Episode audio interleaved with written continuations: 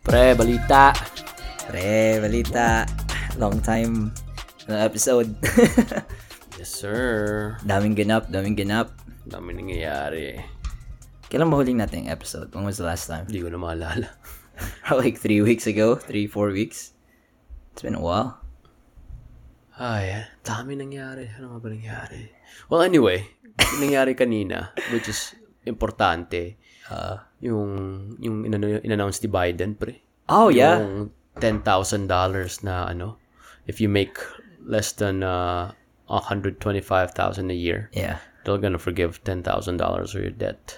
Yay. And then, pag yung debt mo under this, they call it Pell Grant, P-E-L-L Grant, they're gonna give you about $20,000. Yeah. Damn. Which is pretty awesome, man. I wonder. I've heard Pell Grant before. Of course, I didn't qualify because I think I was an immigrant. Uh-huh. Yeah. But topi on the Meta. Yeah. Di ako na qualify, pero I don't know. Sa Pell Grant. Yeah, it must be like very, very, you know, like less fortunate. Yeah. Families. Sabi nila, big percent of yung kumuha ng grant na yon are blacks. Mm. So maganda tong movement. Itong ano, yung pinasa ni Biden ngayon, yeah, kasi it leans towards equality. Yeah. Lalo na sa lending. Usually, yeah, pag black ka, mas malaki yung interest rate mo, mm, and then most likely sa poverty line, yeah, compared sa ibang races. It's a good move sa ano, for it's equality. Yeah. And then it's like for the $10,000 too, like 9 million people are gonna benefit from it. Yeah, that's a lot. Yeah, including me. Yeah. Daming kayo kinahabang doon. Pero isipin mo yung the fact na 10,000. Paano kaya utang mo na lang? Diba? Sabi natin 10. Tapos sabi natin 12 or 14. Diba? Oh, goods na. Goods na yun. Tapos ilang taon ng... That's me. Ilang taon ng walang interest rate. 14, that's me. Ilang taon na walang interest rate. Oo. Kaya nga, binabayaran ko ngayon eh. Pero ilang taon na walang interest rate? 2 years now. 2 years. March, starting from, I think it was like July of 2020 or something like that. That's a big help, man. Yeah. It's a really big help. And then he extended it until 2022, 31st of December. Yeah. So, I could just imagine madaming matatapos na yung loan this year. Kasi minus 10,000. Ikaw magkano utang mo? 14,000 o minus 10, apat na lang. So you have till December to give that 4,000. Bilisan ko na yan. Malamang babayaran mo na yan, di ba? Wala na mo ng dates. Sakto lang. Dahil mong naging date, no? Lately, no? Iba talaga pagpogi. Gago, wala na. Ibang klase. Break mo na ako, Brad. Break na agad? Oo, break na. Kayo, laging kayo ba? Hindi. Isyong puto. Tangina.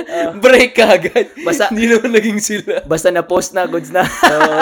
Alam mo yung mga alam mo yung high school, yung tipo, pre, ligawan ko si ganyan. Tapos ikaw, pag kausapin mo nga, hindi mo ba kinakausap? Oo, tama.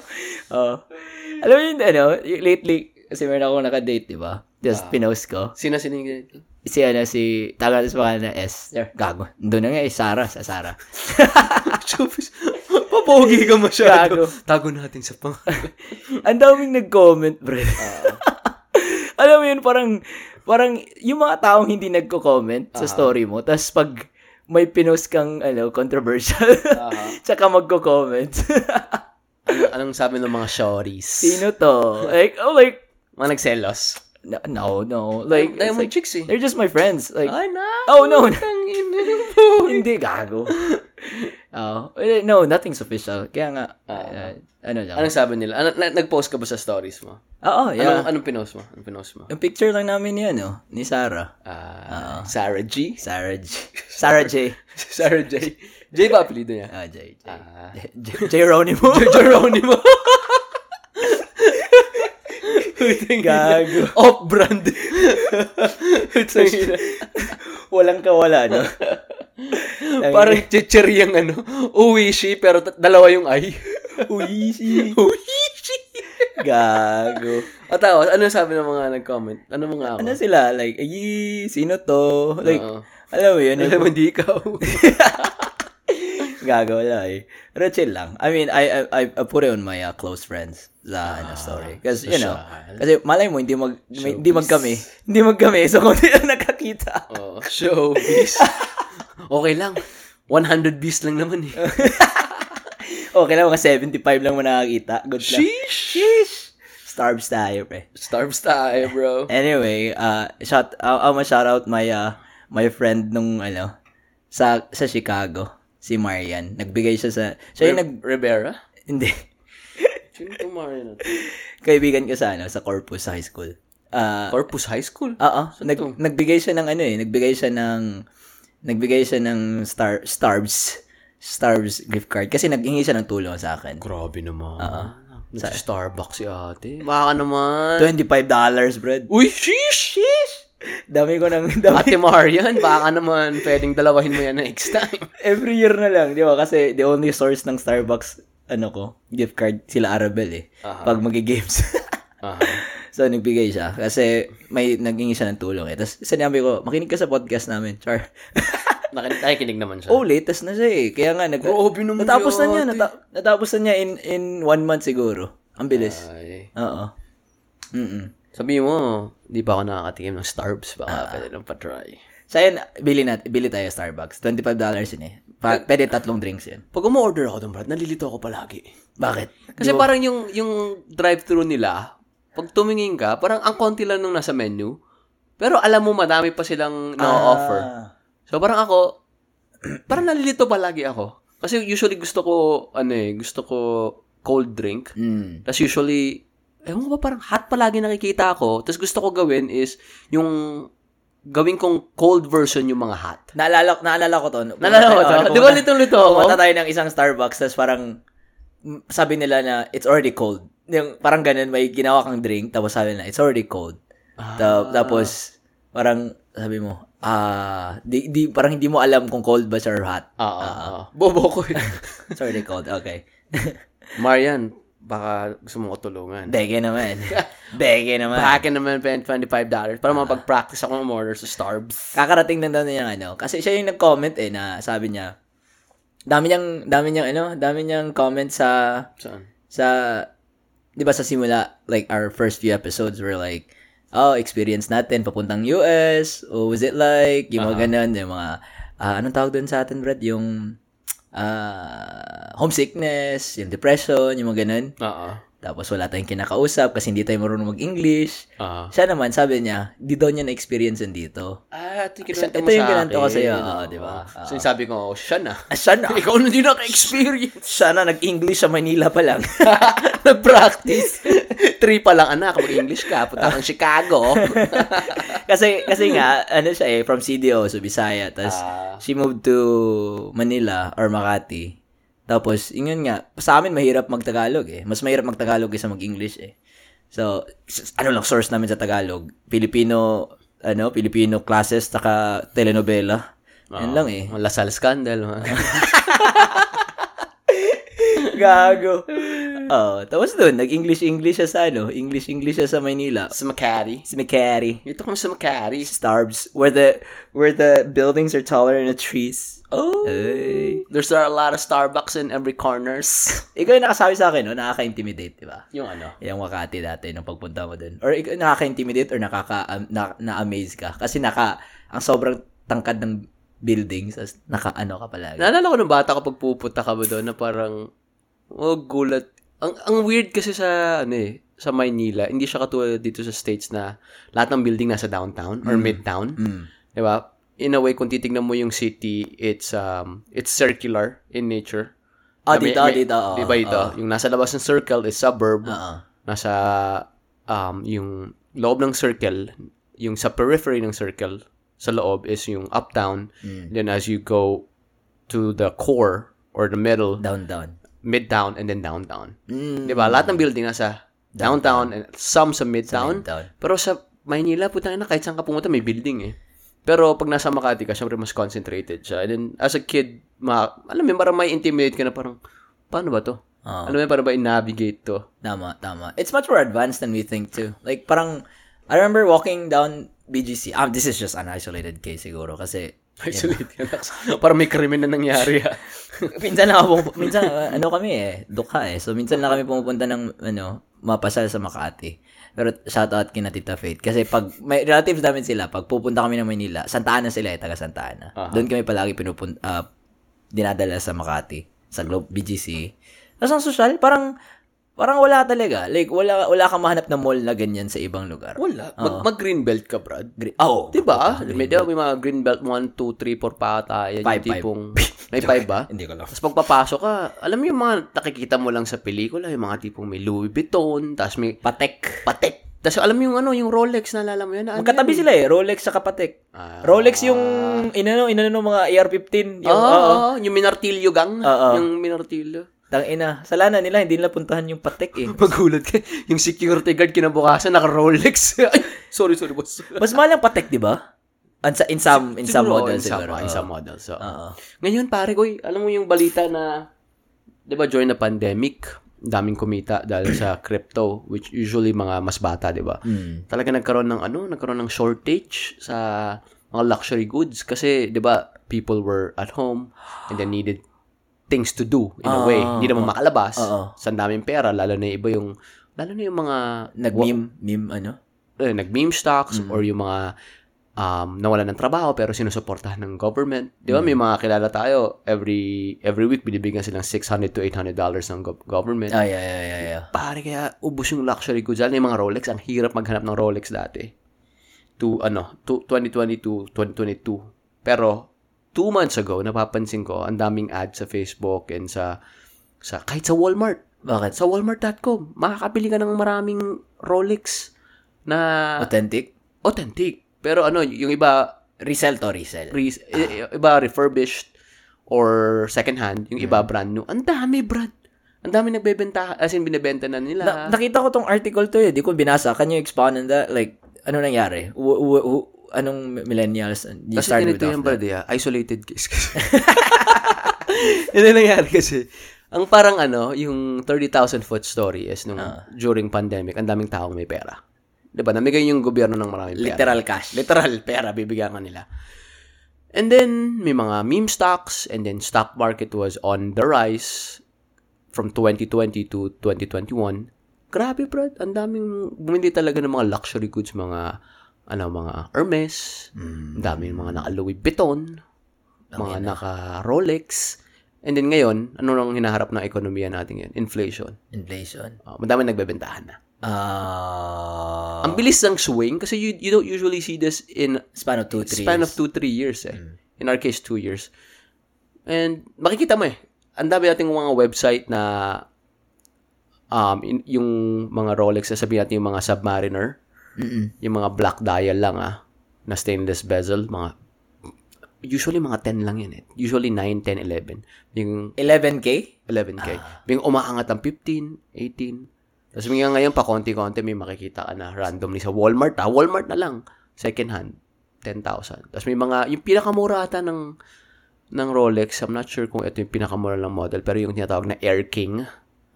Leather strap siya. Makakapili ka mga 3,000, 4,000, 5,000, 6,000, ganun. Damn. I don't think I can... I don't know. I'm not there yet. Kasi I'll just say na, ayokong bumili niyan. Pero hindi ko alam kung pagdating ako dyan, bibili ako ng ganyan. I mean, if you like Rolex, man. Yeah. I mean, I get people na who buy those things. Kasi it's a piece of art. I'm just... I don't know. If they can... Apple X Rolex. Apple. Bro, malay mo. Kasi may Apple X Hermes na eh. Di ba sa Apple Watch, di ba? Pero ganda na yun, no? Mahalong Hermes na strap eh. Oo. Ata yun, mga $1,000 something. Yan, ganun. Tapos ivory yung case. Tangina, no? Bili ka nun. Sheesh! Pag sinagot tayo ni Ate Marian, pa-Hermes ka naman. Ano yan, CPA. Magaling sa pera. Ate, tangina. Baka pwede naman. Deke naman. Ito ba yung mga accountant na hindi takot makulong? Hindi. Takot na takot. Takot na takot. Ay, hindi pwede sa atin yan. Char. Yung tipong, hindi mo siya, sino client mo? Hindi niya masabi daw, Char. Bakit? Takot siya mag-stock invest kasi hindi daw niya alam kung conflict of interest daw. Char.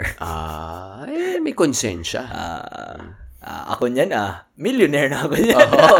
Yan yung mga siya yung mga tipong yumayaman pero steady.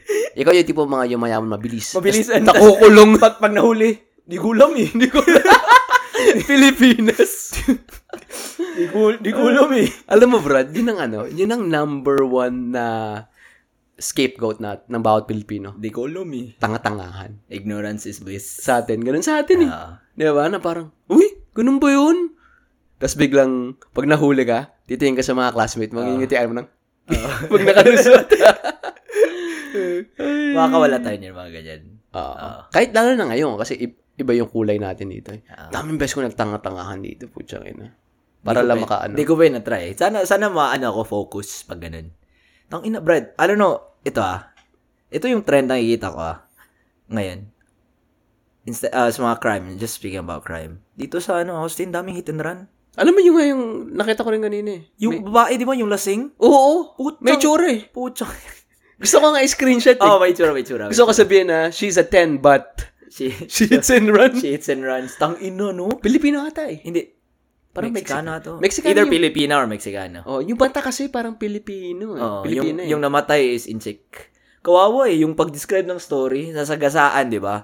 Tapos nag-try siyang umalis. Nasa hood pa daw yung nasagasaan. Tangin na, no? Grabe. 35 pa, Brad. Yung nasagasaan. Grabe. Bata pa. Namatay sa hospital daw. Rest in peace. Ano daw siya eh? DUI? Ay, driver. Putsang ina. Driver under influence. Grabe yan. Sipin mo, no? Na ano ka lang, uminom ka lang, sumuwi ka, iba na buhay mo. Wala na yan, iba na yung buhay niya ngayon. Tapos na. Mga pangarap niyan. Putsang, naiiyak ako. On hold yan, 10-15 years. Ba't ka naiiyak? It reminds me of yung sa program namin sa prison. Naalala mo yung sinori ko dati sa isang episode. Yung may, tinigil na nila eh. Kakatigil lang nila. Yung, alam mo yung, kunwari nakasagasa ako. Tapos napatay yung napatay. Yung may moms? Or mad? Hindi din. Parang, in collaboration. Pero yung gagawin. Dads. Kunwari, anak mo. Tapos, namatay. Paparite ako ng apology letter. Tapos, i-invite ka namin. Ibabasa. Oo, naalala ko yan. Para 3 episodes ago ata yan eh. Putsang ina. Tang ina, no? Forgiveness, bro. Yung pinakamahirap na bagay sa mundo. Tang ina, no? Isipin mo, Brad, no? Naalala mo yung tayo? Nag-inuman tayo dun sa after Lakoti, after the pool party? Putsa. Oo, naalala ko yun. Nasaan tayo? Nag-far out tayo. Like, How drunk can you be to be so cavalier? Para, okay, I can still go home. Char. Cavalier? Case-to-case basis. Ibang klase mga adjectives, ibang klase mga nouns natin ngayon. Nagpa-practice para manager. Cavalier. Isa pa nga, tanongin mo nga ulit. Use cavalier in a sentence. LeBron James. Cavalier. Akron. Pero yun nga, no? Diba? Like, yun nga. Ano tanong mo? Putsa, parang, gano'n ka, yung limit mo para makasabi ka na. Kakabalier. Like, how brave are you para sasabihin mo na, oh yeah, I can still drive. Yun nga, di ba naalala mo, napadami tayo mga 11, 12. Diba? Tapos nasabi ko, ayoko na mag-drive, Brad. Ikaw na. Oh, ikaw. Cavalier ako eh. Ako yung cavalier eh. Hindi, good sa ako. Pero putsang ina, no? Tangina, no? Ano yan eh? It's a decision, man. It's definitely a decision. Lalo na, mahirap siya, lalo na pag less than 25 years of age ka. Dahil, diba, anatomically, yung prefrontal cortex mo, hindi pa siya matured. Kaya mas mataas insurance mo pag less than 25 ka. Yeah. I believe after nun, it's your choice or, your friend's choice in a way. Siyempre, kung may kaibigan ka, they could hide the key or they can, stop you if they're sober enough. Yeah. Pero right, it's a decision eh. Yung mga ganyan. Yeah. I mean, nobody drinks with the hopes of killing someone that night. It's always, that thought. You decided to drive, you took the chance.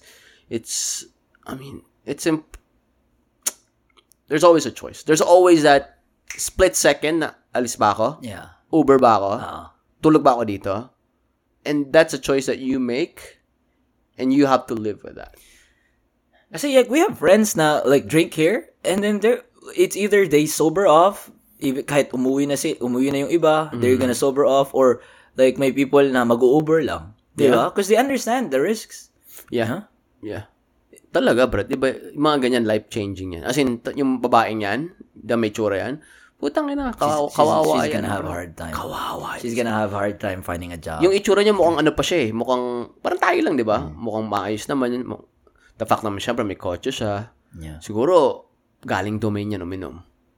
Ay, posible, no? Diba? To 90, diba? Parang to 90, oo. Ibig sabihin, may pang-inom. Oo. So, malamang nasa kulungan na yan or kung i-release ng hindi kasi nakapatay siya eh. Manslaughter yan eh. Without intent naman ni premeditated manslaughter. Pwede siya mag-bail. Depende pare ko eh. Depende. Hindi ko alam yun eh. Baka with no bail din ba? May mga isolated cases. Cavalier eh. Medyo cavalier kasi siya eh. Alam mo yung sino mas cavalier, Brad? Si LeBron, bro. Yung tanginang nasa Circle C sinagasa yung putsang inang... Kwento mo yung nangyari. Mas alam mo to eh, kwento mo. So, yung nangyari, sa last Thursday. So, last Thursday, so, may ano sa amin, sa, like, 4 miles away from where we live is a place called Circle C. So, it's a nice neighborhood, affluent people, if, you know, tas, dun sa may side na yun, maraming mga, there's a sidewalk, obviously. There's a sidewalk, there's a bike lane. So, it's a pretty much, like, safe area, you know, to do those things. Tapos, Thursday morning, my like somebody got hit and run by this person. Na what she did was she hit this old lady, and I think she was like 60 something years old, retired, I guess. Something. Yung old lady 60. Yeah. So yung nakabangga babae. Ay parang mukhang babae sa pictures eh. It's either lalaking mahabang buhok or babae. So it's either that. Tapos she drove a Corolla. Tapos Sinagasa, she hit the lady, tapos she backed into the lady and then drove away. Sinuri niya. Sinuri niya. Parang, ano, diba? Parang hit talaga. Parang hit and hit. Hit. Hit, run. Hit, run. Hit, run. Tatawa ka din eh. Ba't tayo tumatawa? Hindi, pinagkatawa natin. Anyway, yung wala kami excuse. Nakakatawa kasi. Run! Wala kami excuse. Patawad po. Yun na paano, pag high school cuts, nag-iyosi ka, mahuli ka na magulang mo. Hit it! Run! Good boy ako eh. Anyway, so yun nga. Kawawa, no? Tapos, I think dead on arrival or dead sa emergency room, parang ganun. Yung nga nabasa ko DOA daw. Yun yung kasi putang ina, she was just walking, I think her dog, regular daw siya, every morning daw siya nagaganon. Umaga. 8:30, broad daylight. Wala kang excuse. Dude, wala na ako dito sa area. Doon ako sa domain yan. Putang ina no. Kaya nga di ba naglalakad ako dito sa United Kingdom? Alam mo, like, sometimes, mag-insert yung thought na ganyan, eh, puta, like, out of nowhere, bang, banggaan ka lang ng ano. Sa slaughter, Brad, ingat ka dyan, kaya sabi mong pinindot mo na yung ganun, vigilante ka pa rin. Oo nga, eh. Kaya nga, nag-ano ako, like, tinitignan ko talaga yung, kung saan ako mag-cross, kasi, maraming ganyan, eh. Nakita mo yung, si Jan ata nag-post doon, yung sa California, yung travel nurse. Ay, putang. Nakita mo yun? Grabe yung babaeng yun. Putang ina, Brad. Apat, di ba? 4 or 6 na patay niya, di ba? 4, 6 na patay niya. Disgruntled yung nurse na yun. Nasa naka 13 car crashes na pala yun. 13. Grabe, bro. Hindi pa nakuha yung license niya? Pag ganun mo? Obviously, hindi. Kasi nakapag-travel nurse pa eh. There's a fucking pattern, dude. Yung pattern, bumalik na lahat. Patay ba siya? Hindi, buhay siya, Brad. Lumipad siya? Ewan ko. Usually kasi pag ikaw yung high speed, ikaw yung buhay eh. Kasi parang ano yan, Brad, eh? Parang inertia yan, pare ko, eh. Parang Newton's law of, ano yun, eh, First law motion yan, di ba? Inertia. Bro. Pati there's a action, there's a reaction, eh. Usually, ganun talaga. Kung ikaw yung babangga, ikaw yung initiator, inertia. Ay, char. Ay! Cavalier. Patay siya. Boy siya. Patay yung isang namatay, yung anak na 1-year-old or ilang months, putang ina. Hindi, isa pa. Pupunta sila sa sa ultrasound appointment. Ayun, kasi buntis yung isa. Oh. Buntis. Putang ina, no? Tang ina. Nandamay pa siya. 90 miles per hour at an intersection. Ran a red light. 40 lang ata na speed limit nun eh. 40-45. Shit. Kita ko yun eh. Parang bullet train eh. Boof! Sabog agad Mercedes eh. Kago yung... Totoo lang, putang inang yung hype niya. Totoo lang. Yun, di na dapat talaga makalaya yung hype niya. Ano na yun eh. Ano na... Disgruntled employee? Parang ganun? Ano ba? Hindi. Sinabi kong disgruntled in a way kasi siya, repeat offender. Tangina, no? Dami, Brad. Sige mo, 13 car crashes before that happened. Magkano kaya siguro insurance niya? Puki ng ina niya. Siguro. To the point na kailangan niya mag-travel nurse. Oo nga, no? Grabe. Yung stipend niya pang insurance lang. May ano yun, Brad? May tililing. Oo. Kita mo naman sa ano niya, di ba? Sabi nga, yung defense attorney nga sabi, may mental health issues daw prior. Pero, man. Pati ba, ano man napansin ko ngayon? Simula na nag-home health ako. Siyempre, di ba, nasa nursing home kami, lahat ng pasyente namin matanda, obviously, di ba? Iba marami may dementia. Yeah. Ngayong nagtatrabaho ako sa home health, ito yung mga pasyente na, alam mo, kaya pa nila yung sarili nila. They're anywhere between 30 to 80. And they stay at home. And, siyempre, intact yung cognition nila. Pag sabi kong cognition is yung way of thinking nila intact. Iba nag-drive, iba nag-light to heavy chores pa, naglilinis ng bahay, nag-grocery shopping. Ano man napapansin ko, Brad? Just by interacting with them and most of their family members, pare ang daming medicated dito sa Amerika. As in, ang daming medicated na pampakalma. Kung sa words pa ni Taiga, faded.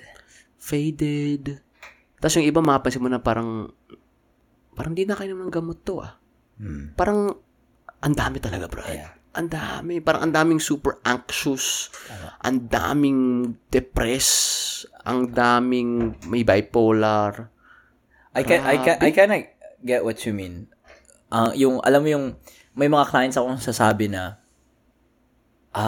anong tawag dito? Like, I'm like this because I missed my dose.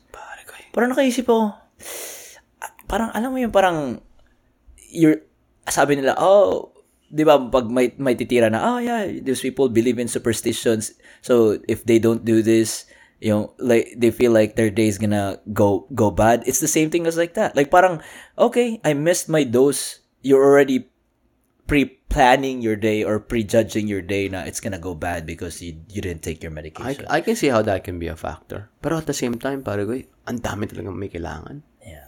Kailangan ng Prozac, Xanax. Kaya nga sinasabi ko sa kanila like tinteach ko, this group, it's funny that we talked about this, right? Kasi this month, my theme for my group sessions dun sa, sa work namin is anxiety. And then one of the things that I touch base with was anxiety disorders are not gonna go away, or these thoughts of anxiety are not gonna go away unless you go and resolve the source. Diba sabi ko sa kanila. But people tend to it's a collective effort that you have to work on yourself through therapy and medication. Like some people just do one or the other. Kasi ranking mo yun research-based scientific-based. The third most effective is medication alone. Second is therapy. And the most effective is medication-assisted therapy. So, but the idea of that too is that you wean off medication.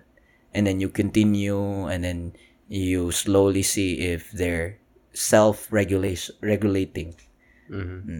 And then eventually, independent. Kasi nga, yung iba, shit, my dose is not strong enough, so lalakasan. Yung mga ganun. Kasi nga, may addictive factors yung ibang controlled substance yun I bet, man. I bet. And minsan makapansin mo Ito pala, ginugol ko. 40 million Americans are taking psychotic medication. Dami nun. Bro. That's a lot. Dami na bukin ng ina. Wait, America's 400 million, right? That's 10% of the population. 300 to 400 million ata. Tingnan ko ang population. Alam ko 300 lang. At least 10%, 12%. God damn. That's dami, a lot. Bro. Isipin mo. Yeah. Bisa mapansin mo eh. Kasi, alam mo yung tipong, may frequency ka eh. Mm. Diba? You can feel this frequency through your friends. Mm. Diba? Same kayo ng frequency ng friends mo. Yeah. Diba? The things that you talk about, and then your mannerisms, and just overall body language. Yeah. May mga tao na pag nakita mo na parang something's not right. Yeah. And it's your lizard brain telling you na may mga chemicals na hindi nilalabas tong utak nitong taong to, and you can sense it. It's all chemically driven, diba? Yeah, yeah. And you can just sense it. Yeah. And minsan tama, minsan mali, pero most of the time, pare ko eh. So pag-oobserbahan mo lang na parang fuck. Yeah. Sobrang obvious. Alam mo yung ganun? Sometimes I'm kind of oblivious in that sense. Naalala mo yung we were doing poker. Uh-huh. Poker night. Phil was here. Uh-huh. First time Cody was here, uh-huh, playing poker. And then the other couple, that came here, you remember their names? Sino? The white dude and the Filipina girl. Oh, yeah. Yeah, so uh-huh, I'm not going to mention their name. Uh-huh. And then, so at the end of the night, you were like, you noticed? And I'm like, nope. Like, what's up? And then you're like, yeah, they're pretty high. Both of them are high. Oh, yeah. And then even, I think Phil was also saying, agreeing, because they went home early, I remember. Mm-hmm. And Phil was like, yeah, I could tell they were high.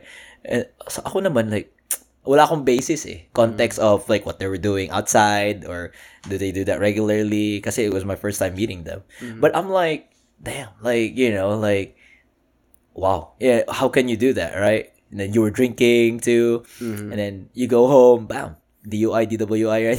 Cavalier. Yung, saan ba? Mas napipick up ko yung mga, kasi usually pag, di ba, marijuana, mga downer yan. Yeah. Mas napapansin ko pag may yung naka-upper. Or, galing sila sa upper, tapos nag-take sila ng downer, pero yung status nila is wala sa baseline.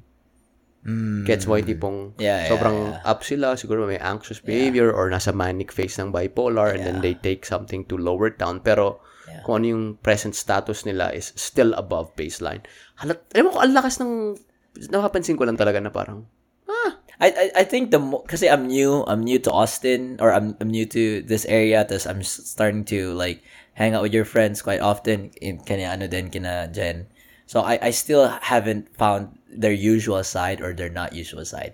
Kasi you pointed out to me, like, I'm not gonna mention names too. Like some other times, like we hang out with our other friends, and you tell me like, he like that right now he's taking something, and then I just picture him like, what if he's not taking something? What is he like? Like hindi ko yan masyado mano eh. Maybe next time. Parang ang dating sa akin, the best way I could describe it is, it's muted. Muted sila. Kasi may baseline ako eh. Kilala ko sila eh.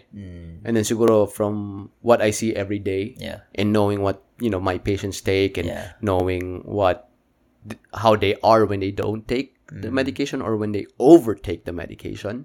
And then parang na-apply ko siya pag when I'm out socially. And ako, syempre, yung baseline ko is myself. Yeah. Alam mo yun na, well, I mean, I just don't do it. Mm-hmm. I take THC drinks. Yeah. Diba? Parang what? Once every 6 months. Blue moon. Yeah. I wish I could smoke and have fun. Or I wish I could take shrooms and have fun.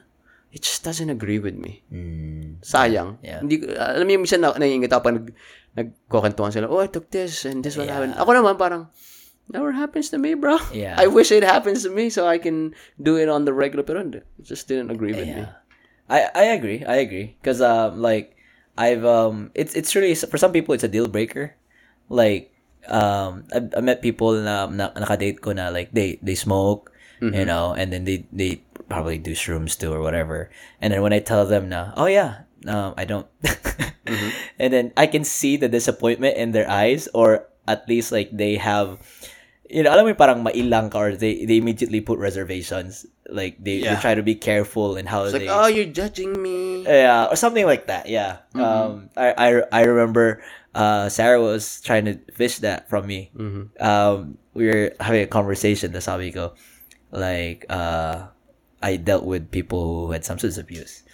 Tapos, ako, oh yeah, you went to America, you went to school here in America, did you, what kind of parties did you go to? Parang ano, like, what was your experience like? Tapos, sabi niya, like, no drugs, ano, very strict, hindi naman strict, pero she was like very kept at that point. Tapos sabi ko, she's in a good crowd. Yeah, yeah, I'd like to think so too. Mm-hmm. Tapos, tinanong niya ako, how about you? Tapos parang, alam mo yung that moment, that question na parang she was sizing me up. I mean, she was really focused on everything. Yeah, and I was just like, well, you know, I haven't really tried anything besides, you know, edibles and THC drink, mm-hmm. you know, and then that's it. I mean, smoking's not for me. I've tried smoking cigs, but really not for me. Parang ganun. It's like I have friends who vape, but I don't really vape. This. Mm-hmm. So parang I say, oh, okay, I agree. You know, in those instances, like, you know, I can't really, I don't know if it's a deal breaker for people. I don't think it should be, but as long as, you know, they don't do anything stupid, you know? I think deal breakers are, I mean, there's less, may mga reason na mas less pa compare sa drugs that have been labeled as deal breakers. So I think it's just a matter of preference, no? I like that. Oh, may mga ibang tao na parang may dinita ko dati. For the longest time... Ito. This is true story. True story. Okay, akala ko you're making example. Ito for the longest time, naging kami. Nag-date kami. And then, pare, siguro mga within 3 months of the relationship, napansin ko kamukha niya yung kapatid ko. Oh, Brad! Ito! Sino, ito pa malupit. Si King?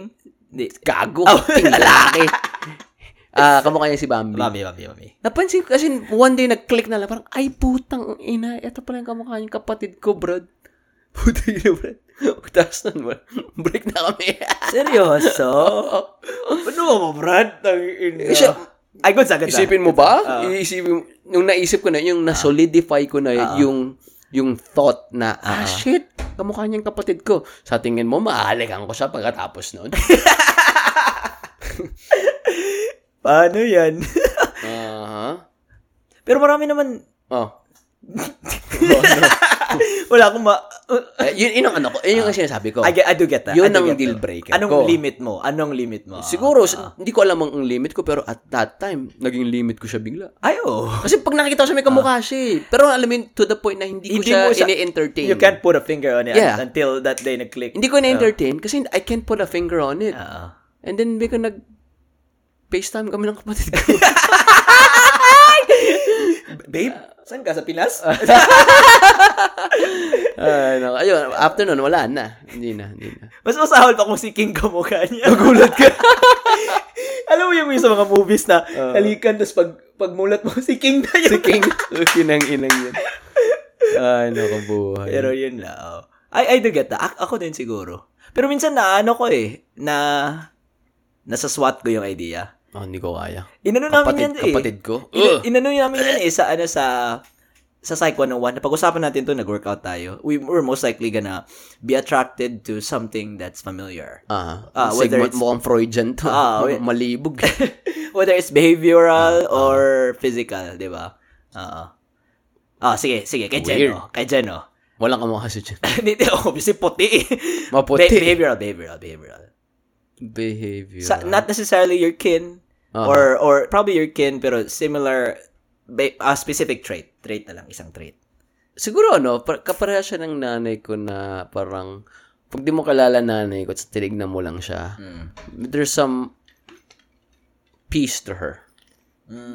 Alam mo yun, she doesn't look distraught. Pag nakita mo lang siya parang yeah. Parang hindi siya chill eh. Parang at peace. Alam mo nga na parang relax lang siya. Sorry that you mentioned that. She's that her, you know, doing her own thing. Yan yung palaging bukang bibig ni Christine eh. Na ano? Jenny's so cute. She's so nice. Yung mga mag-story ako na magana tayo. Oo. Si Jen. That's what I noticed too. I agree. Ganun yung nanay ko. Wag mo lang kakausapin. Char! Kaya pala at least eh. Kasi walang bukang bibig. Tawag ina, no? Nanay ko. Wala akong kadate ngayon eh. Sa ex na lang. Hindi, si Sarah. Di ba ko si Sarah? Siguro complexion. Secure. Wala, parang nanay mo? Hindi din. Hindi at least. Hindi, maputi si Sarah. Eh. Maputi nanay ko eh. Maputi pa naman. Nanay mo na. Hindi, maputi ate ko. Si pareho silang... Likas? Likas, papaya. Likas. Yung placenta. Oo. Siguro sa ngipin. Ano bang ngipin naman? Nag-Invisalign si ate. Nag-brace si ate. Nag-Invisalign si Sarah. Oo, oh, si Sarah napansin ka na. Invisalign. Oo. Nakakatawa. Naalala ko yung nagsiswim. Yung may pool party tayo kasama si Sarah. Di ba? Naka-Invisalign siya. Tinatanggal niya. Pag ang problema kasi, pag dinikit mo, yung laway na nasa gitna ng ngipin mo, tapos nilagay mo yung Invisalign, mag-form ng bubble sa loob ng Invisalign eh. So, pag nagsasalita siya, makikita mo yung mga bubble sa loob ng Invisalign. Alam mo yun, first time kami nag-date, di ba, sa culinary dropouts, di ba? Mm-hmm. Medyo madilim sa loob eh. Mm-hmm. So, doon kami sa loob. Pucha, for the longest, tumitingin ako sa ngiti niya. Sabi ko, kintab. Ang kintab nito ah. Tapos yung hindi niya sinabi, yung tsaka pagsabi niya, kasi nung first, nahiya pa siya. Bumunta siya ng bathroom, tinanggal niya. Uh-huh. Tapos nung kumain na siya ng, ano, ng ice cream, kumain na kami ng ice cream, nilagay na, eh, tinanggal niya sa buka, sa harap ko. Uh-huh. Tapos sabi ko, pucha, nag-click sa akin, pucha pa, kaya palang kintab. Tinitignan ko talaga, ba't ang kintab? Tapos, uh-huh, nahiya ka sa, nahiya ka sa, ano. Magaling pagkatanggal niya. Pagkahila may mga laway-laway pa. Laway-laway, no? Oh. Oh, sorry ha. Sorry ha. Tapos Invisalign, nilagay sa ice cream, ginawang cherry. Okay lang, lagay ko dito. Oh, wait. Sa in context sa mga listeners natin. Yung Invisalign para sa, ano sa brand? Hindi, wala akong alam yan eh. So, pag di masyadong fucked up yung ngipin mo, pwede kang mag-Invisalign. Mukha siyang retainer, pero is yung purpose is parang braces to shift your teeth. So, combined. Ay, hindi. Invisalign lang talaga. So, kunwari, yung ngipin mo hindi siya masyadong fucked up, diba? Bibigyan ka nila ng impression, pero gamit yung clear plastic. Siyempre, i-mold nila para maging perfect yung teeth mo. And every 2 to 3 months, papalitan nila yung Invisalign mo. Yung parang retainer. Parang siyang retainer, pero hindi siya retainer. Diba, retainer, it retains your teeth. Invisalign is to shift your teeth. They will deliver it. Pwedeng i-deliver kasi may mga subscription na ganyan eh. You don't have to go to a dental office. Pero yung mga ibang dentist, they do Invisalign as well. Yeah. So it's Invisalign is invisibly aligning your teeth. Wow. Trademark. Cavalier. Kasi dalawa na friends natin sa Austin na nag-Invisalign.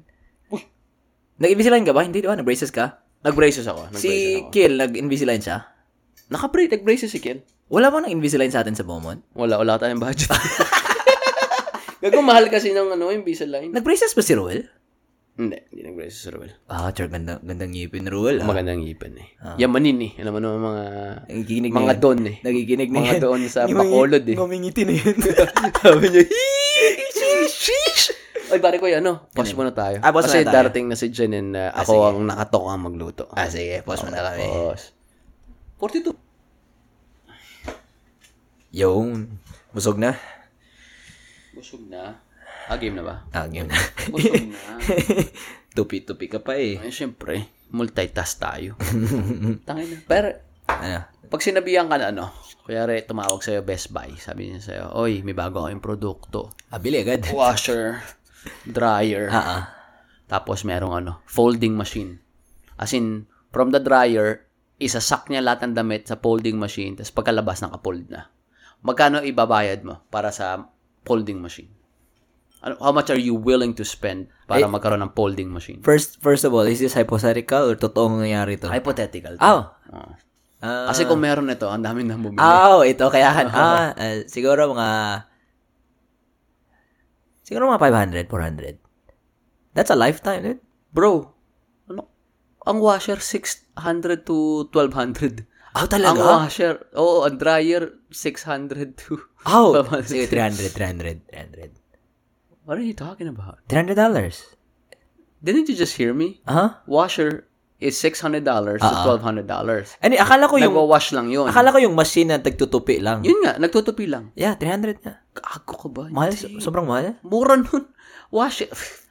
Pakinggan mo Washer, $600. Minimum.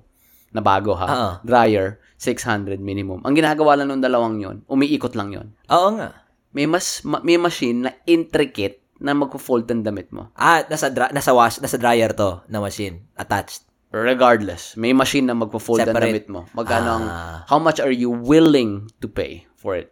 As in yung ceiling. Siguro 600 din. Talaga? Oo.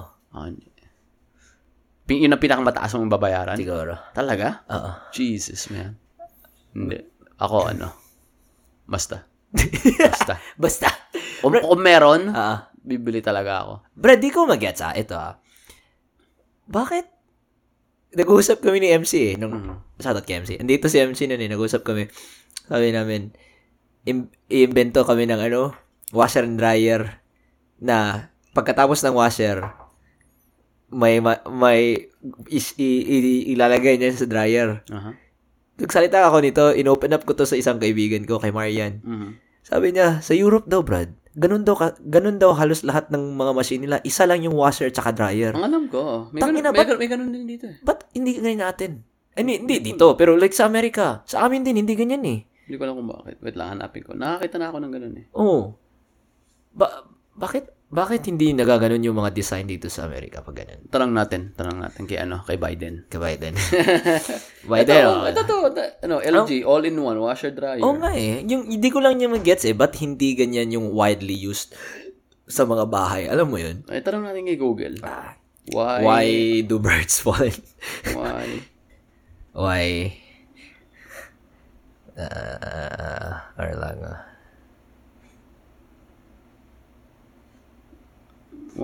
are washers and dryers separate? Oh, okay. Uh-huh. Yung mga nagsabi. The combination... This is more obvious if you go back to the early 1960s. Okay. It's impressive if you look to the front.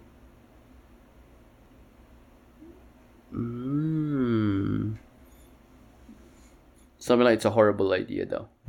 Bakit? It's a horrible idea. Kasi, yung nabasa ko yung washing component, you want that separate from the heating component. Nasabi mo to last time eh. Nang nag-usap tayo eh. Pero kung may folding machine talaga, Brad, tangina. I'll pay a premium para lang. Isipin mo, hindi mo na gagawin to. As in, literal, wash, tapos lagay mo sa dryer. Yeah. Kahit ako na maglagay from dryer to folder, tapos pagkalabas, tupiin na lang, ay putang ina. Brad. It takes like what? 30 minutes, di ba? At least sa time natin magpo-fold. Depende sa dami. Yeah. Yan yung na-miss ko sa Pinas eh. May taga-fold. Palaba mo lang pagbalik mo, naka-fold na. So, mabango pa. Sprinihan ng downy. Oo. Nami-miss ko yun yung tipong si kuya na nakabisikleta. So, may dalang timbangan. Tapos yung damit mo, kuya pumunta sa bahay dito. Yung damit mo titimbangin niya. Okay, 18 kilograms. So, babalot niya na yun. Yes. So, pagbalik, nakalaban, nakatupnak. Lahat na nandun. Alam mo, masahol. Mm-hmm. May ganyang service dito sa Austin tsaka sa Amerika, sa mga major cities. Tapos, putang ina. Hamper pa. Magkanong charge nilang laki? $30-$35 isang load. Tapos, yung measurement nila ng load is, may maliit silang hamper. Punuin mo yun. $30-$35. Putang ina, no? Tanginang yan. $30, $1,500 na yan sa atin. Tanginang. Grabe. Magkano $30? $1,500. Isang buwang na yan eh. Dalawang buwan na siguro dyan sa Pilipinas eh. Sa Pilipinas, nagpapaganon ako. Papalaundry ako palagi eh. $250 to $400. Depende sa bigat. Nung panahon na yun? 2011, 2012. Mga isang buwan yan. Dalawang linggo. Hindi, wala naman ako masyadong damit nun eh. Siguro mga every 2 weeks. Every 2 weeks. God. So, bango. Pag sunod mo, kasi bango talaga. Downy. Hindi, para industrial. Alam mo yung, hindi yung mga social na downy. Nauso yun sa atin eh. Yung yung laundromat. Nauso yun sa atin, yung parang laundromat, tsaka kasali na rin cafe. Hayop na business model. Nakikita ko yun sa TV eh, mga ganun. Na ikaw mismo maglalaba? Oo. Tapos may cafe sa loob. Yoko nang ganun. Gusto ko may tagalaba. Ganun lang eh. Pagkala lang binayad mo, ito mo. Binayad ko nun. Siguro sabihin natin ngayon Pre, mahal na. Iba na. Sabi natin $500. Isang load mo, ay, depende sa bigat, pero yun na yung maximum mo. So, iba maglalaba. Okay na yun. So, iwan mo na. Usually, iwan mo yun eh. Tapos babalikan mo after 1 day or 2 days. Gusto ko yun, no? Gusto ko yung smart na bibili niya. Ano smart? Na washer dryer. Bibili kay Watson. Ano yung sumasagot ng mga math questions ba yan? Hindi, yung detect, may app na, tapos iti-detect, connected na sa wifi. Ayun, tapos, hindi ka bibili ng mga ganun. Ano lang, tapos sabihin nyo, okay, load mo lang. No, man. Delayed watch. Okay, ako lang ganun. Gusto ko as simple as possible sa mga appliances. Simple as possible sa washer and dryer. Kahit di maganda, kasi wala akong pakialam sa ganda eh. Mas gusto ko, mas alam ko natagal. Ayaw bumili ng mga Samsung. As long as high HE ba yun? Yung technology nila, yung sa laundry natin. I don't care dun. Wala akong pakialam dun. Gusto ko talaga, alam kong tatagal pag washer and dryer. Pero pag ref, gusto ko tatagal tas medyo maganda kasi makikita mo araw-araw. Pag pangit, nakakapangit. You're right, yeah. Ako, if I could, I proclaim ko, when I get a house, hopefully, I can customize it na smart. Yung sumakom lang din. Smart, tapos may ano din, may mga, yung oven. Gusto ko yung oven. Kasi yun yung mga times na, pucha, nakalimutan ko ba? Yung mga ganun. Tapos makikita mo sa app, okay, naka-on pala. Yun yung mga ano. Ano? Wala lang. Bakit? Ang daming ganun ng bahay. Yung mga ganun. Sili ko one day, putang na, pero nasulog yung bahay mo. Bakit? Nahack ka, brad. Nahack ka eh. And hindi, ako hindi yung rason ko. Yung reasoning ko is ano, simple lang eh. Simple lang. Feeling ko papahirapan mo pa eh. Sa akin pero you do whatever you want. Yeah. Which is nice. Alam mo yun na, lalo na pag, alam mo, pag umalis ka ng bahay, parang nalako ba yung pintuan? Makita mo sa ano. I'm glad na yung bahay nyo ngayon is ano, ganyan, app-based na. So, kasi in that just basic ano lang, makikita mo, okay, it was actually locked. Alam mo yung ano, yung ref na may camera. Para alam mo nasa loob ng nakita ko yun sa inyo, di ba? Na nasira yung ref namin for a brief moment. Na ano yung cooling agent. Tapos, alam mo sila dati, parang, panahon na siguro bumili kasi 10 years na itong bahay, parang ganun. Tapos, hanap kami ng ref. Doon kami sa Home Depot. Yung binibenta sa amin is yung Samsung na may camera. Tapos, may maano mo sa loob kung anong nasa loob. Yung bili niya? Hindi. Naayos na yung ref. Pinaayos na yun. Kano to? 2000, sir. Pinayos yung ref. Wait lang. Parang ano yan eh. Parang pagpunta kang doktor. Yung tipong pag malapit na yung appointment mo, mawawala bigla yung sakit. Gumaling ka. Okay na ako, bro. Di na ako kailangan mo na. Okay na yun. Nakita mo yung sa waiting list mo, yung nagbumayad na gano'n. At titinig ka, putya, mahal. Okay na, bro. Okay na ako. Di na ako. Ay, parang, dok, parang okay na. Yung bukol mo, dok, lumipat. Pag pumunta ka ng doktor dito, bro. Ibang klase ang productivity nila to the point na sipin mo, kikitain ka lang nila 15 to 20 minutes. Paano ka makakapag-diagnose sa maayos kung hindi ka man lang kilala ng tao? Hindi alam yung lifestyle mo.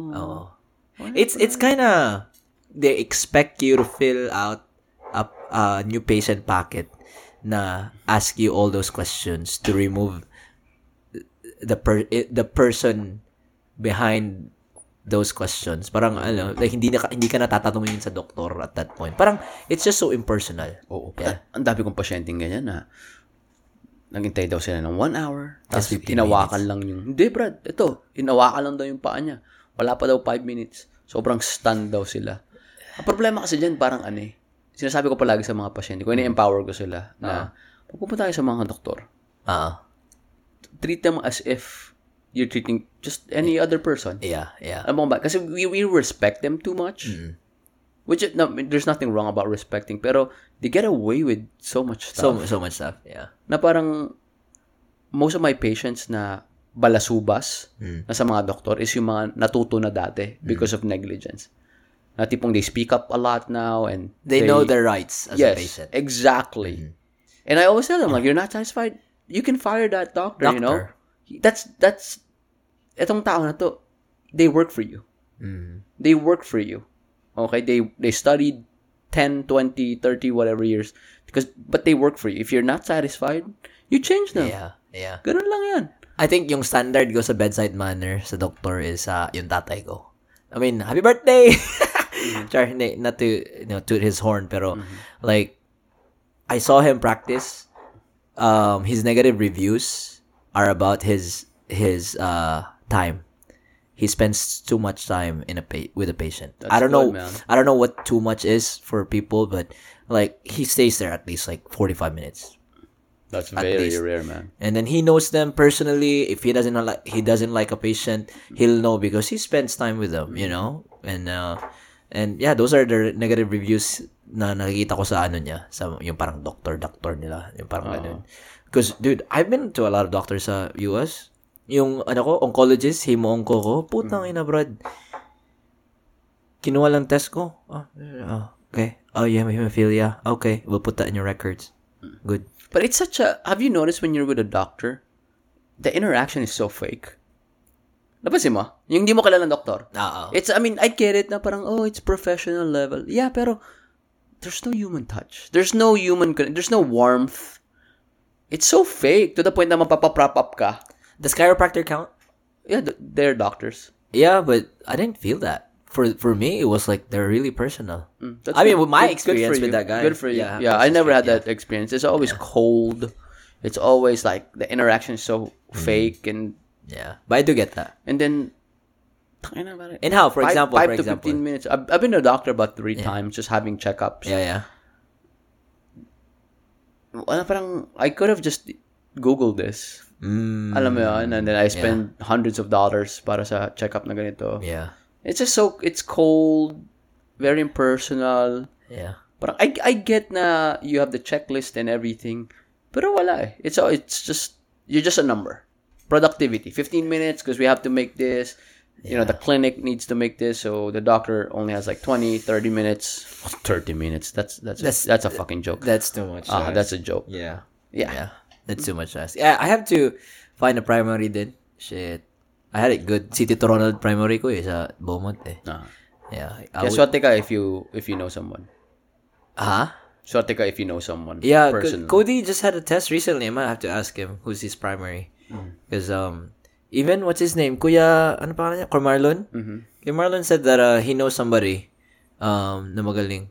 Ano pang Pilipino siguro. Yeah, but my dentist now is... Cody's dentist. So, I'm gonna see them next week. Nice. Yeah. Sino yung dentist niya? Vicky 2? Hindi si Vicky 1. Hindi si Vicky 1. Hindi si Vicky 3. Vicky 3. Pero sabi ko kay Cody, pustahan tayo. Bibentahan ako ng ano yan, Invisalign. Parang ganun. Kasi meron sa end of survey, yung patient survey, sasabihin, do you want to get a free something assessment? Bite assessment, parang ganun. So, doon sila kumikita sa ano. Hindi sila salary, hindi rin sila per hour. Ano sila, per procedure. Per procedure, oo. Tapos ano sila per, yun nga, may malakas silang prosyento. Napag-usapan nga namin yun ni Daddy eh, nagalit ako one time. Kasi hindi ko alam kung paano yung, how big pharma, how insurance works dito sa Amerika. I don't know if it's the same sa Pinas, pero sabi ko, why do you charge this amount, the amount for a visit? Sabi ko sa kanya. Sabi niya, well, I'm not the one who started that. I base it on the area. Like, how much are my peers charging? Market. You know? Tapos, because if he charges lower, I mean, he wants to, but his peers are going to be mad at him. Kasi most likely patients will go to him. Parang ganun daw. And also, he said, I can't go any lower because insurance companies tend to lowball you too.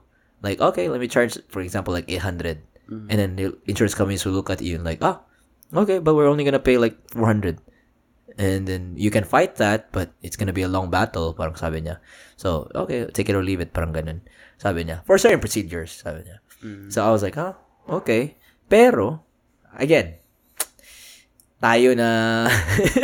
it's a weird predicament. It's a weird predicament. Kasi parang, so your dad wants to charge lower, but he can't.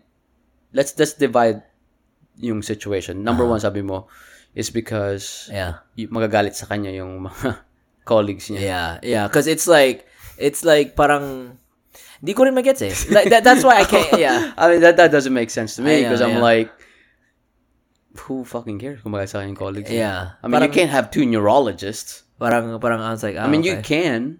Well, I mean, ako, ask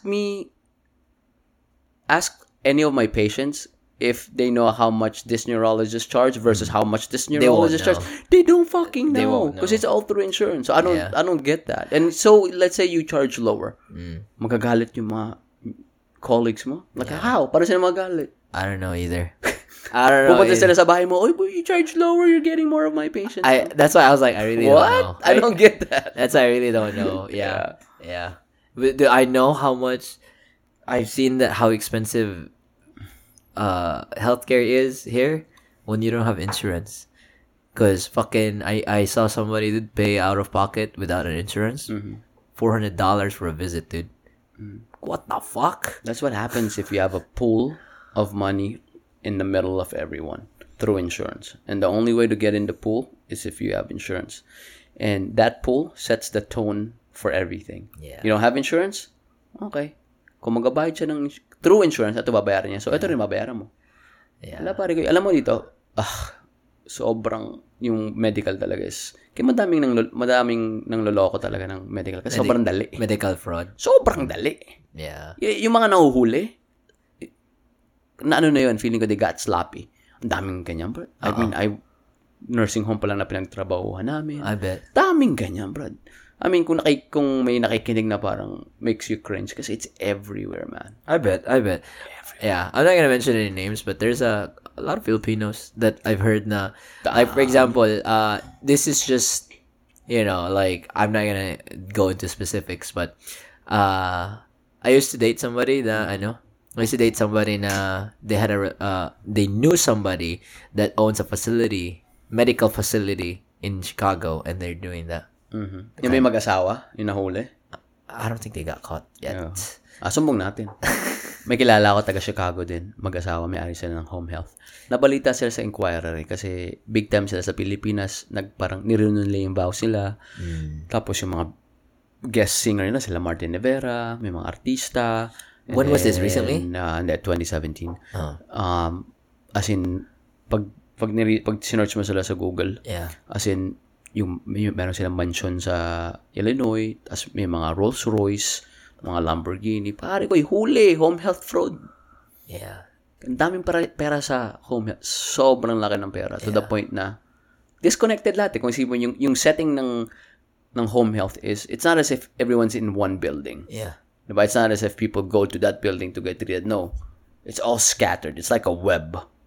Diba? It's an uneven web. It's like roots na may pasyente ka doon, They don't have any way of getting a hold of those people. Yeah. Na parang, uy, pinuntahan ka ba talaga ni Piwi? Yeah. Kaya ganito ba talaga katagal? But ang masahol doon is, if you committed Medicare fraud, they don't care. They don't care how long. It's for free for them. In a way, sa mentality nila, it's free. Yeah. They don't care how long they go way back. Kasi, yun yung doktor na kaibigan ng papa ko, nahuli eh. $4 million worth of fraud. Ano? Nakapag-ipon na yun. We go back. Federal, huli siya, federal prison. Ni-raid yung office niya. Kinuha lahat ng computer. Yung parang sa movies na raid. Na-meet ko yun in person eh. Daming ganyan, bro. Oo. Feeling, tama ka. I agree. That's where the fraud happens a lot. Yung mga medical shit. Yeah. Dapat pinag-usapan natin kayo na pagkitas natin kumain yung PPP loan. Yeah. Putang inang PPP loan niya. No, literal, pinapamigay lang talaga. Sinabi nga ni Marian din kasi sila nung previous work daw niya was during the pandemic is auditing the big companies or companies about just auditing companies. Tas isa daw yan na parang dinaanan nila na this is what you're gonna do. Tas nira-write off lang daw yung loan. Sa putang ina, no? Imagine. Some people bought Ferraris, Lambos. Daming nahuli, bro. Sa Houston, diba? Yeah. Canada, too. There's a big problem in Canada, too. The fraud when it comes to the assistance. Yeah. Canada is much... Grabe yung sa Canada. May nag-glitch sa system nila. Mm-hmm. Sa isang tao, 7 times sila nakareceive per month. 7 times per month, how many months? Yung mga nila, yung assistance. Pero they're tracing it back. Pag ako na 7 times, sabihin ko lang, thank you. Tong ina. Uy, o Pilipinas. Thank you lang. Hindi, thank you lang ako. Thank you. Oh, lulong ko lang. Para Pilipina, ha? I thought, si Piwi na ako. Nadamay nyo. Nagsumbong. Si Ruel ka, naka-8 eh. But ako. Nandamay ba? Alam, pag bata ka na, yun yung mga reasoning mo na, bakit si ganun? Bakit ako lang? Ba't ako lang? Unfair? Napaka-bobo ng reason. Tangina. Ano na kaya ang, ano, may pangapamangkin ka na, Brad? Mm-hmm. Sa Pilipinas? Mm-hmm. Sa tingin mo, nadaanan nila yung, ano, mga street fight. Yung mga laro sa street sa atin. Sa street? Oo, feeling ko. Feeling ko medyo rampant pa din sa Pilipinas. Iba kasing culture sa Pilipinas eh. Pati mabagal internet sa Pilipinas. Oh, hindi katulad dito na, tayo na, naka 5G plus na tayo. Pag bumaba sa 5G LTE, magagalit na tayo. May init ulo. Mas mahuhuli mo sarili mo na parang, oo. May init ulo ko ito. Napakababaw ko naman. Manunotice mo rin eh. Ako nababawat. Totoo lang, naasar ako sa sarili ko pag naaasar ako sa internet. Alam mo, na parang, what? Di ba tinanong mo ako, kailan ako magalit? Oh, dyan ako magalit pag sa internet. Napansin ko sa'yo, di ba na alam mo yung inaayos mo yung Roku?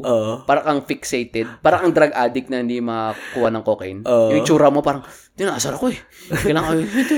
Ganyan ako pag dyan pala. Dyan ako naasar sa gadgets. Because I know it's a problem that you know, and then if a problem, there's a solution. Paano pag bumili ka ng, ano, ng mga appliances man sa at sila wifi, tapos pagkapasok mo sa bahay, lahat sila naka-on.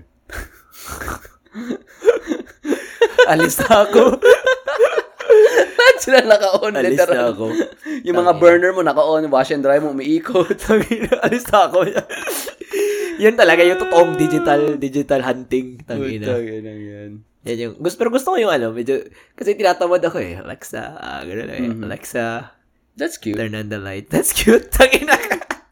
That's cute. Maganda yung gano'n, 'di ba? Yeah. Parang ano, 'di ba pagbata ka, yun ang gusto mo, 'di ba? May mga clapper.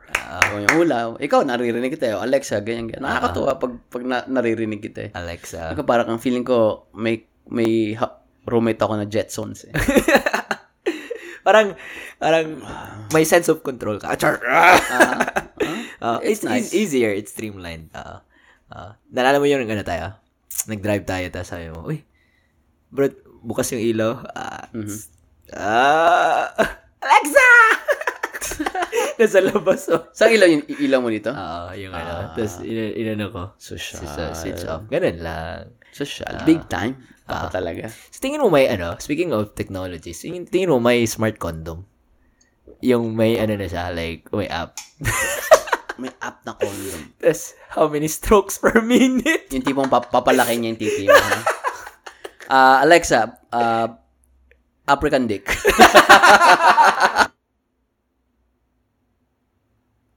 Pre, balita. Ayos lang, Brad. Rinig mo ba ako? Rinig na rin. Siguro naguguluhan sila. Parang, ano nangyari dito? Nabilawagan sa African dick.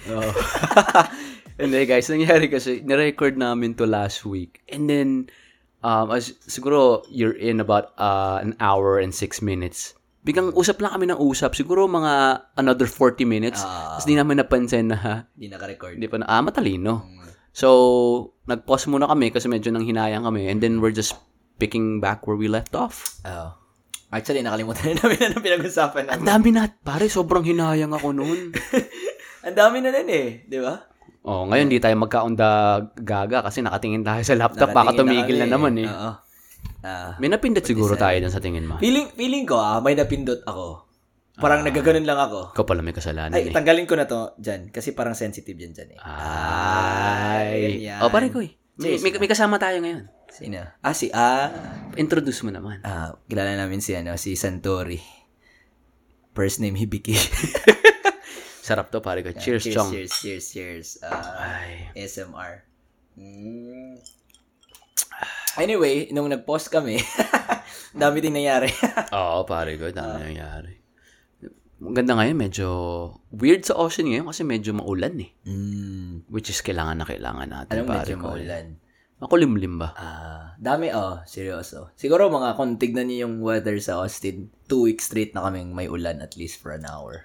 Which is very rare. First of the year yan, you know? First of the year. Kasi minsan, anong tawag doon? Labay. Ano yun sa Tagalog? Daan. Minsan dumadaan lang. Tapos patches. Paano kaya ngayon sa Pilipinas? Ang sabi mo, may super typhoon sa Pinas. Ay, oo nga, no? So, sino yung maapektuhan? Ingat. Alam ba kung saan magla-landfall? Luzon ata, Brad. Yung picture, nakita ko yung picture sa Luzon. Category 5 daw.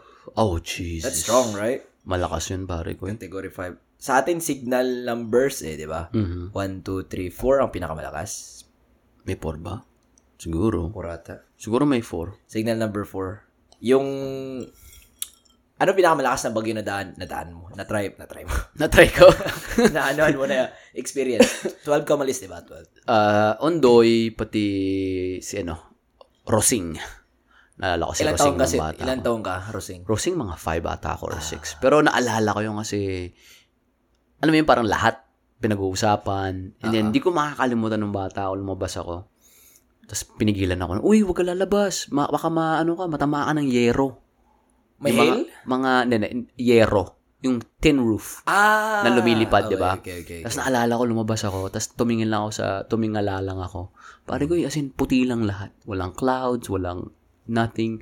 Sabi nila nung panahon daw yun, nasa loob daw tayo nung panahon yung Maynila. Ikaw ba? Ano yung pinakamalupit na nadaanan ng bagyo? Alo, natulugan ko yung sendong eh. Yun siguro. Di ka ginising ni Sendam. Hindi. Pero sarap ng tulog ko nun. Alam mo yung after ng exam? Uh-huh. Yung last exam ng yung Friday bago Christmas party. Mm-hmm. Yung mga ganun. Tinulugan ko yun eh. Pag uwi ko sa bahay, yung yung ulan, pag ganito na.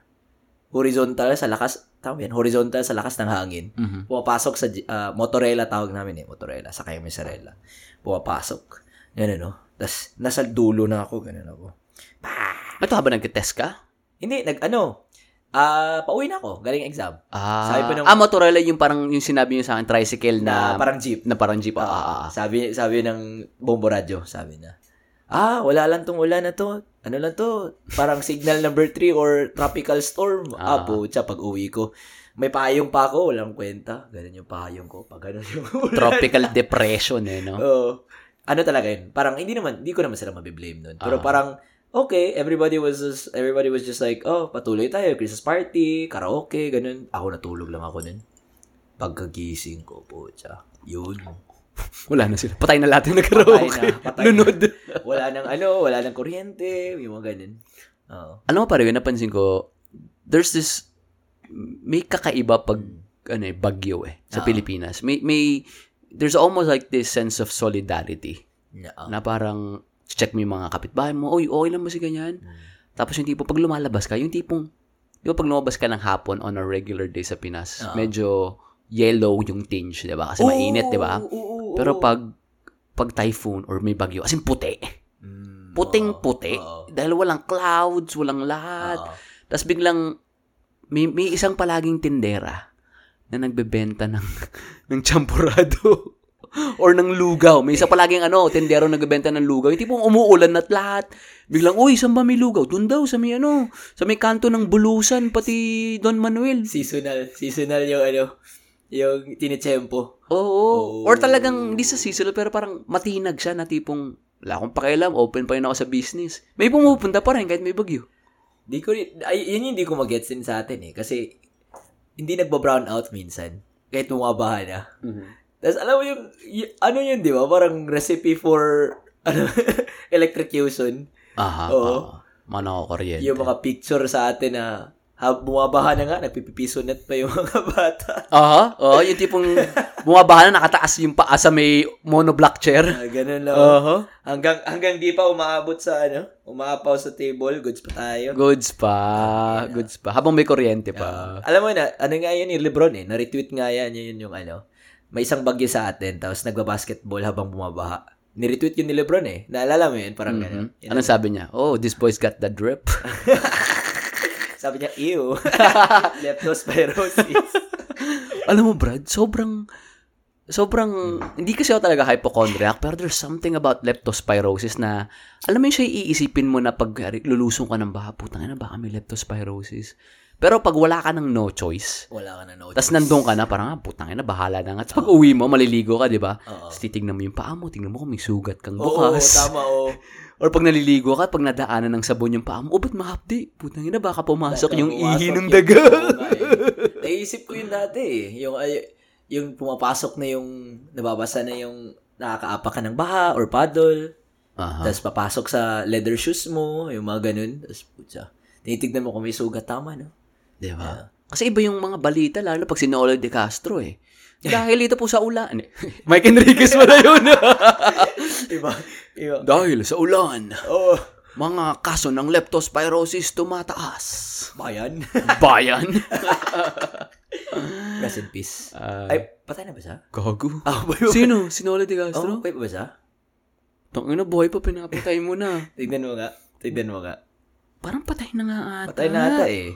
Wait lang ah. Patay na ata eh. Noli de Castro. Bye ba ba? Si Vice President eh. Pare ko, buhay. Ay, buhay ba? Gagi, wait lang ah. Tingnan ko yung Wikipedia niya. Pinatay eh. Patay na ba? Born, wala. Buhay pa, brad. Buhay pa siya. Pag may born pa. Pag wala pang died. Buhay pa yan. Hindi. Noli de Castro alive? May magtatanong ba yan sa Pilipinas? Patay na nga. Anong karamatayan? Wait lang ah. Noli de Castro. Ba't kaya namatay ito? Aba, malay ko. Ginawa mo, brad. Dito nakata tayo sa Amerika nung namatay niyan. Wala. Boy, yung asawa ni Noli namatay. Ito kasi nakalagay, Kat de Castro denies rumors of father Noli's death. Fake news pala. Fake news. Tangina, no? Yung asawa niya namatay, wife of Noli de Castro passes away. July 31, 2021. Last year. Na death hoax lang pala. Na death hoax. Uso yun sa atin, no? Ano kayo nakukuha sa tao niyan? Death hoax. Yeah. It's just something to do. Just to cause. I think it's clout. Lalo na kung ikaw yung nagsimula ng hoax. Ako nagsimula niyan. Lagi mo sa resume mo. Ako yun. Yung namatay si ano? Sino ang namatay? Si Vice President, ay Senate President natin si. Yung hindi namamatay. Si Enrile. Tangina. Pag may nag-hoax doon, walang maniniwala. Putang ina. Mga pets ng dinosaurs, bro. Ako, going back to clout, pare, I think the biggest clout na naalala ko is, the year was 2000. Wait, ano ba definition ng clout? Papansin? Hindi, clout is credit. Parang street cred. Okay. Na parang yabang. Okay. Or parang that's my credentials. Depende. Okay, going back. Okay. Biggest clout is, for me, naalala mo yun sa, year was 2000, Y2K, yung Y2K bug, taga-ama. Yung gumawa ng Y2K bug. Yung inano siya sa Pentagon. Tapos ang bali-balita, nirecruit daw siya, diba? Ng FBR, Pentagon, man. That's fucking crazy. Isipin mo, 2000. Yeah. Gumagawa ka ng virus. If I was the federal government, I would recruit them. And alam mo kung ba't sila nirecruit, diba? Kasi there wasn't any laws reprimanding them at that time. The cyber crime. Wala. He was way ahead of the pack, man. Isipin mo, pagbubukas ka lang ng mail, tapos biglang may virus na hindi mo alam. Katakot yung mga ganyan eh. Yung mga Trojan, hindi yung condom. Trojan virus. Feeling ko nga madaling, ang ako lang speculation lang, feeling ko madaling gumawa ng virus. Ang problema lang is, you can infect anyone, di ba? Maraming hindi naman diligent on thinking, phishing ba to? Or pag binuksa ko ba to? Magkaka-virus ba ako? It's more of, ang daming information. It's almost like parang information is like an ocean. Like, you can just throw a virus and it's always gonna hit the water. Ang tanong is, ano ba yung worth na information for you to get the most economical advantage? Like, siguro, ikaw gusto mo, kung gagawa ka ng virus or ransomware, gusto mo tamaan yung mga big companies. And you can just imagine how, high their firewalls are, kung ilan yung cybersecurity experts nila, as opposed to your uncle na nagbukas ng email. Tama. And then makuha siya. Ano makukuha na sa kanya? May nagsabi nga sa akin si Sir. Sinabi nila na, I'm not a cybersecurity expert, pero parang sabi nila, yet? Like, I don't know. But yeah, sabi nila na, wala daw masyadong kwenta daw yung firewall daw talaga. Kasi once daw na pag nakapasok na daw yung like there's some stuff na hindi ma-detect ng firewall. Especially yung mga yung inallow na talaga. Like yung ma-fish ka, yung mga ganun. Grabe daw talaga. Or ma-Trojan. Sabi niya, wala na daw. Once you're in, it's so hard to contain the damage. Parang ganun sabi niya. Pag ganun, yung wall, fire mo. Alam mo yung mga grabing class action lawsuit ngayon. Yeah. Yahoo, T-Mobile, DoorDash, dude. Does Jen use DoorDash? Yeah. Ang daming naapektuhan ngayon. Experian. Experience. Yeah, experience. But there's something about all those information na feeling ko as an individual. There's one thing na if you look at things collectively and it matters, diba? Like a data of a million people is a lot. It's a lot, diba? From that perspective. Yeah. But from a perspective from a person, like an individual thinking about his data, no one cares. Yeah. Do you get, diba, Capital One ka? Do you get those notification na your email has been leaked in the dark web? Yeah. Yeah. That was it'll have like a report na the password the password wasn't compromised. Excuse me. Yung ganun, diba? Tas pag ganun, hindi ko lang ignore ko lang kasi hindi naman na change yung password ko, parang ganun. Pero like our information's out there. Like our kaya may nagsabi sa akin na like when you access the dark web, makikita mo daw may mga parts na makikita mo yung mga list of emails ng people, and then you can just use logins, parang ganun. It's really like that's why they call it dark web kasi parang pucha, madilim. Flashlight. Madilim. Ganun. Yeah. But there's so much information kasi. Like as an individual, ako I'm oblivious to those things. I really don't care about my data. Pero sa example mo na yung Capital One would flag, hey, your this so-and-so information was breached in, via the dark web. That happened to me. Yung Experian ko. What I did was I went to Experian.com and I actually froze my credit. So if there's any third party trying to access it, sabihin natin, diba ngayon nag-apply ako ng loan ulit, ng mortgage, hindi nila makuha. So, minessage nila ako kahapon. Sabi, uy, yung experience mo frozen, we can't access it. So, kunwari, scrupulous nature yung pag-apply mo sa credit ko, wala kang makukuha. I think that's a good way to deter it. I didn't even know you can freeze your thing. Yeah, you can. Credit. Yeah, you can. So, kunwari, may mag-a-apply ng credit card, tapos titignan yung experience mo. Sabi nila, sorry, we can't access your credit. You have to thaw it or unfreeze it. Yung ginagawa ko. Di ba tatlong reporting companies, Equifax, Experian, TransUnion. Kung mag-apply ka ng credit card, dapat tatlong hit sa tatlong yan or pwede lang 2 out of 3. You know what? I honestly don't know. Pero I think from my experience with mortgage lending is usually Equifax talaga yung chine-check nila. Yeah. Tangina, may pa-boost pa sila ngayon ma-program pa sila. Oo. $19.99 per month. May mga pa sila na parang pwede mo i-lock pa. May freeze and then may lock. May mga iba-ibang etos. Parang ginawang Netflix. They in a way they kind of feed on your fear. Yeah. I heard it was a podcast na ako yung how credit started.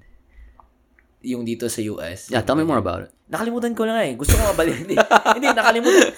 I mean, kasi nakalimutan ko nga paano siya nasimulan. Pero, it's basically just like, parang sabi nila, parang it's one of the biggest scams, or not scams, pero parang, yun nga, fear. Tapos, parang ginawa nila tong system na, just out of nowhere, but they made it, they made you think na you can buy stuff that you can afford because of your credit. Parang ganun. But these are private entities. Like, these are private entities that make you appear like you can buy stuff but you really can't. Parang, and then they feed on that parang ganun, lack of education, financial education. Parang ganun. Yung concept ng podcast na episode na yun. Nakalimutan ko anong episode. I think it was Andrew Yang who mentioned that briefly. Parang ganun. It might be him. Alam mo, I'm excited for you to really read Sapiens kasi may parts sa Sapiens about money and how, everything is made up and one of the greatest inventions of all time is actually credit. For you to be able to because the thing about credit is you get the product now. Yeah. You get whatever, it might be a product, it might be a service, now with the promise that you'll pay it off later. Yeah. Diba? Kasi I mean one of the examples about money in Sapiens is like when the Roman Empire was just starting, you could just imagine how hard it is given that, money was only tangible. It's only in gold. Yeah. And there's only a finite amount of that. Diba? Yeah. But through credit they were able to build, man, like yung mga hanggang ngayon, uh-huh. 'di ba? Centuries old na nandun pa rin. And those were they were founded through credit, through gold that wasn't really there. Syempre yung collateral was the empire. Yeah. Yung ginawang corporation, alam yung history ng corporation din. How do you pronounce Peugeot? Peugeot yung car company. What about it? So when it started, parang yan daw yung pinaka-basic na example ng ang power ng corporation. Where did you get this from? From ano? Rich Dad Poor Dad. Ah, okay. Peugeot, di ba? Uh-huh. Yeah, the lion. Yan, uh-huh. Di ba yung logo? Yung nagsimulan daw nila, they weren't a car company first. And then when the automobile industry like was picking up, they picked it up. And it was like a big risk for them financially because obviously they don't know shit about automobile. So they made their company a corporation under his name. But if ever they go bankrupt or whatever from their investment and they might get sued, he's not gonna be the one that gets sued. Mm-hmm. It's gonna be the corporation.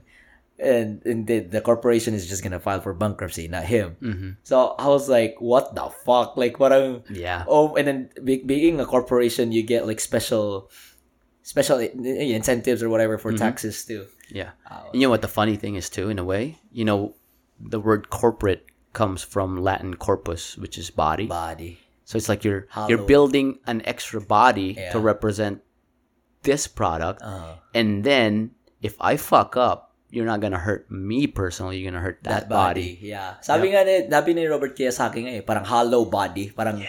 parang hollow body. Wala daw talaga. Like mm-hmm. wala lang daw talaga yan. They just built it. Yeah. Bro, you I'm pressing on Sapiens, but they actually touched that on part. LLC too. LLC. Yeah. Like because it's pressing on the things that are just made up. Like diba sabi nga ni Kiyosaki. The things that we made up, man. Yeah. Those are the foundation of our society right now. That's probably why my dad's company is Nestor C. Punay MDPA LLC or something like that. Mm-hmm. Yeah. Huh. Ganda eh, no? Yeah. God damn. Oh man. Yeah. For you to really get ahead, you have to have an LLC. It's very, and it sounds parang intimidating, pero alam mo gaano kabilis ang gawa ng LLC, bro. It takes 3 days. 3 days. Oh yeah, and total amount of time, honestly, less than probably an hour and a half. 3 days lang kasi mag-iintay ka pa.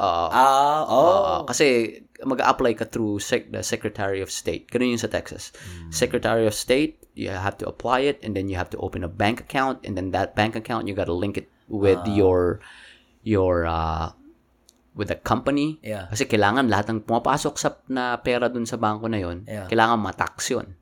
So, ang iintayin mo para maka-start ka ng business is an EIN number or a TIN number, which the state will provide you. Once you have that, you're good to go, and all you got to do here in Texas, if you make like less than 1.5 million in gross revenue, for you to renew your LLC, it's free.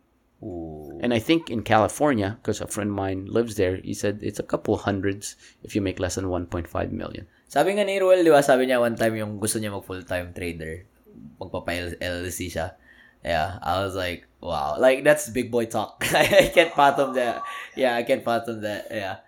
So, I mean, we've been reading a lot of good books lately, right? So, we've just, like, been exchanging a lot of books. And I feel like it helped me.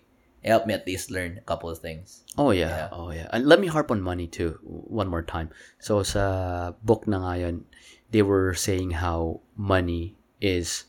It's the only thing that traverses culture, religion, race, and any tribal divide. This is Sapiens, right? Sapiens, yeah. One example was when the Crusades were involved in the jihad, so Christians versus Muslims, diba? There was a period in time wherein the Christians won. And what they did to solidify their win was to mark all the gold coins with a cross, diba? And Muslims, they didn't believe in Christ. They didn't believe in the cross. Oh, they know that Christ was there. or, you know, is represented in that, in their religion as well, yeah, as a prophet. Pero they didn't believe in the cross. They didn't believe in Christianity. Yeah. But they still took the gold because they don't care. Mm. Like, diba? In this society, yeah, diba? Yeah, yeah, yeah. You work with people that you don't like. But still, you took, but because of the prophets, it doesn't really matter. You take it. Yeah. One example, gawin natin sobrang relatable. Mm. You work for a boss that you don't like. You still do shit because... But for the money. For the money, yeah. You're right. It traverses. You could be working... Let's say you're racist and your boss, your CEO is black. Uh-huh. You're working for that company. You don't care if he's black, if he's Martian, or if he's a tree. As long as he gives you money. Yeah. Diba? Yeah. You're right. Yeah. Tama, no? Shit. Spoiler alert. Yeah, actually stopped reading it for now. I'm at that part where they talked about... how like some parang it's so ingrained culturally on how we genetically we weed out those people that quote unquote don't belong to us, parang ganun, or nasa Neanderthals ganun or different, yeah. Okay, the differences between Neanderthals and say Homo sapiens, yeah. They were like trying to question if would you think that a tribe that kill, there's a specific tribe that he made an example that they would kill those people who look different, mm-hmm, that was not physically fit or physically endowed as the other people in the tribe. They would literally kill them. They will bury a baby that will look weird, that has like physical defect or something like that. So, like, would you blame them? Parang ganun. Yun yung parang inaano ng author, parang pinapakumpel na for us to think. And the good thing about this book, I love it so dearly, is because the concept of good and bad doesn't apply to this one. Because it was just objective. This is very objective. Yeah. But, okay, you go back to that time, and the main source of shelter and food was through foraging. Uh-huh. Foraging is... We have a band, we have a caravan, hanap tayo ng lupa na may tubig na maraming animals, kain, dito muna tayo, o pag naubos resources, we'll pick up and go. Yeah. Diba? Diba sabi sa book, sometimes you have to kill women if they're pagpabigat. Nothing personal, it's more of like, hey, kung dadaling ka namin, dahil may sakit ka, ibig sabihin may mag-aalaga sa'yo. Yung mag-aalaga na yun, imbis na mag-forage for the team, for the group, makapatay sila ng bison or makapatay sila ng mammoth para mapakain yung buong tribe. It's almost like anti-contemporary thinking. Diba sa atin, nauso sa atin yung tipong walang iwanan. Diba sa movies, diba? Na parang, I don't wanna kill one person for the good of others. Diba? As long as, sa kanila, hindi. It's all for survival. And if it weren't for that, you also have to think. Yeah. Siguro you're thinking na parang, we're better than them kasi mas matalino tayo. If it weren't for that, we won't be here right now. They even talked about, remember that part where they even talked about monogamy and non-monogamy? Like, who started the thought of just having one partner? Parang ganun. Like, tas parang bringing up nila na, like, there are certain tribes that don't care who they mate with because the goal for them is to produce the best offspring. You know, like, they would be like one woman, different men, or vice versa. Parang ganun. Like, they would go after, example natin si Khal Drogo in Game of Thrones, he's like massive, physically endowed, leader, blah, blah. Like, a tribe like that, like, me women would go after him and get his offspring. Parang ganun. Because most likely, they're gonna produce like a, fucking LeBron James or whatever. It was so interesting. Like, they're like, it was just parang Christianity and other religions they nag-promote ng monogamy. Parang ganun. Yeah. And another example too is... yung, diba, one female, what would happen is multiple men would have sex with her. Yeah. So they wouldn't know who fathered this child. Yeah. So the whole concept of it takes a village, literally. Yeah. All those guys, like, I had sex with her. I'll take care of this child. Yeah. And the thinking was, like, if all these men with those good qualities have sex with this girl, makukuha ng baby lahat ng good qualities nun. Yan yung thinking nila, diba? Yan yung thinking nila. Yeah. Pero tandaan mo rin kung saan sila nanggagaling. They're coming from a time wherein economics was really low. It was really non-existent. Yes, right? It's not as if you can go to the next town to get medicine and go to the other town to get wheat. Back then, everything was in the group. It depends on the skill of the group. So, mas marami natutulong sa isang tao, mas maganda. Hindi katulad ng mga, diba, true religion na uso ngayon monogamy. Kasi mas, iba na yung datingan eh. It's more, alam mo yan, may mga stores na, may mga blacksmith stores, may kung gusto mong kumain, may farming na, may agricultural revolution na nun eh. People didn't have to move. Tama, yeah, because they invented fire, not fire, but yeah. You're right, fire was very important, diba? Yeah, they started cooking food. Mm-hmm. Raw food was pretty much like a part of the cuisine, but not the first one. Mm-hmm. Started cooking. That's parang the invention of tools parang ganun. That was really interesting. I like that, and also the language stuck to me, like the invention of modern language. Yeah. Like one of the theories they said was because the difference between us Neanderthals and Homo sapiens is that like Neanderthals can communicate too, but they're not as specific. They're more of like the basics. Like, oh, there's a lion in at the mountain. Kung tayo pa like Homo sapiens are like, oh, there's a lion coming towards the base of the mountain, you know, east side, he's going, like, parang ang daming details. Tapos parang naano nila is just, the reason why it evolved so much is for us to gossip. Yes, gossip is so important. Diba? Sabi nila. Yeah, it's because to tell more details about each other's lives. Yeah. And kung sino dapat iwasan mo sa tribe. Oh. Kaino ka kailangan maging close sa tribe for survival. If you have a certain need, who do you need to go to? Mm. Diba? That was really interesting. And going back with fire, the thing about fire was in the discovery of fire, they were able to clear out massive lands and plant. Yeah, and plant monocrops. Yes. I remember now. Diba? Kasi that's, diba, ang monocrops, we think that's natural. Now, you would drive for 10 miles and lahat ng land na yun is corn. That is not natural. No. There is no natural sense in that way na itong land na to, puro, corn lang. Oo.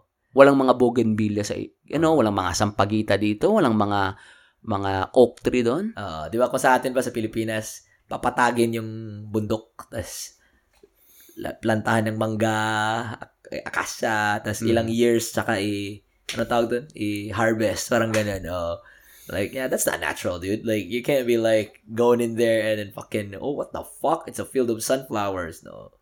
Yeah.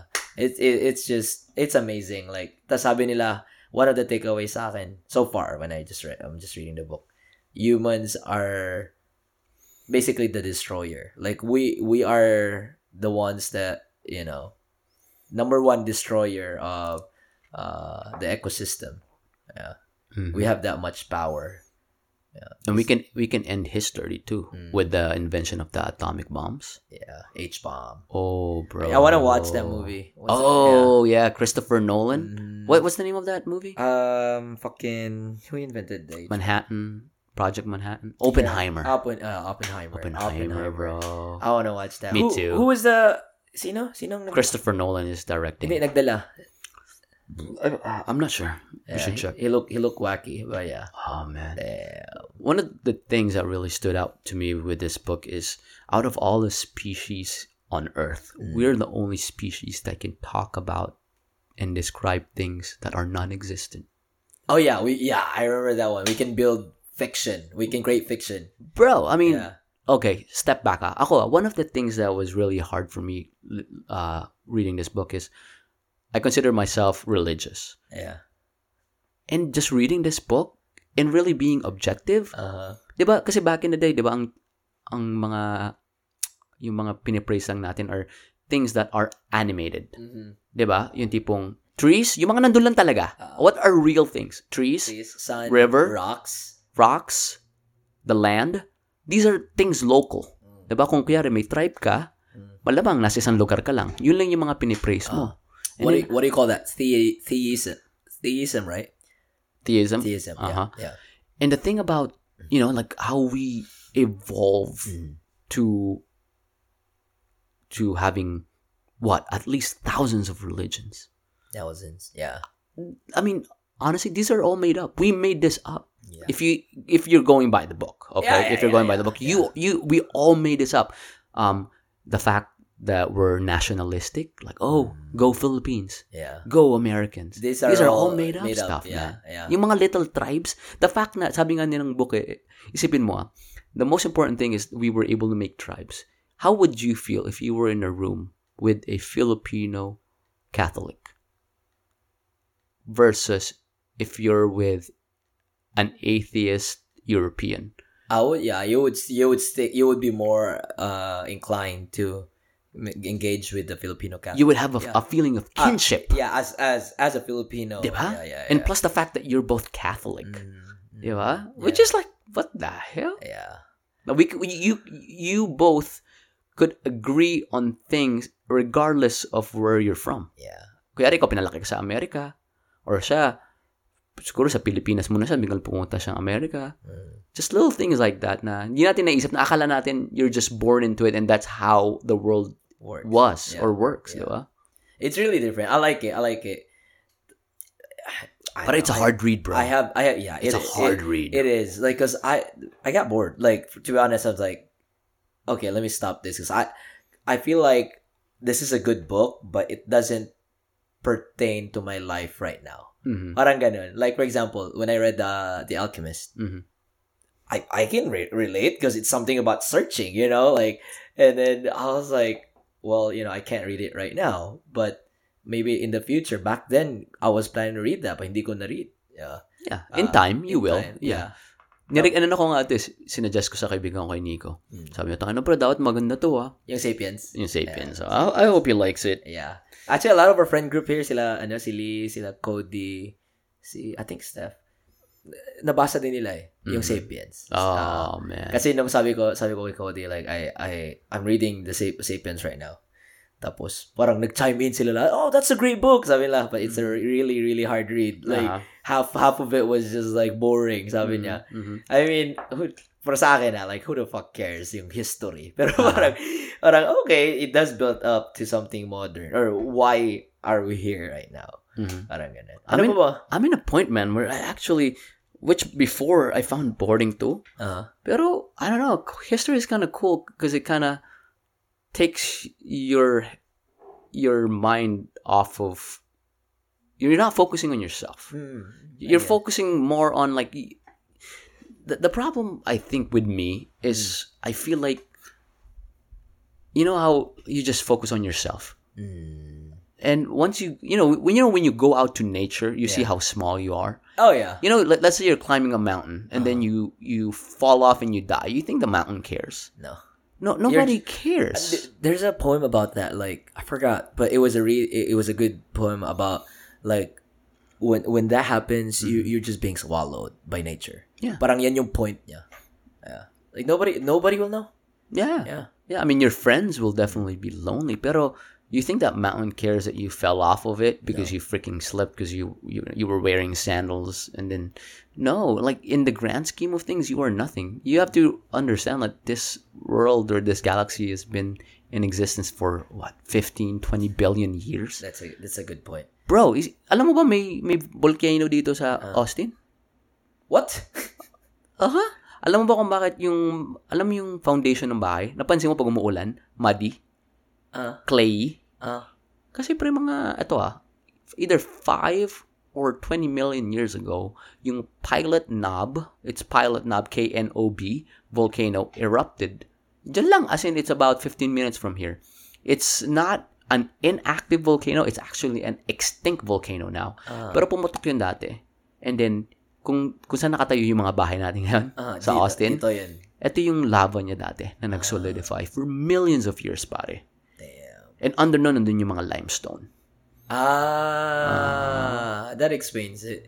Damn. Ang ano na eh. Di ko masyado. I do kind of get that your point. Like, you know, it makes you be in that perspective na, like, grateful or, like, explains the current state of the world.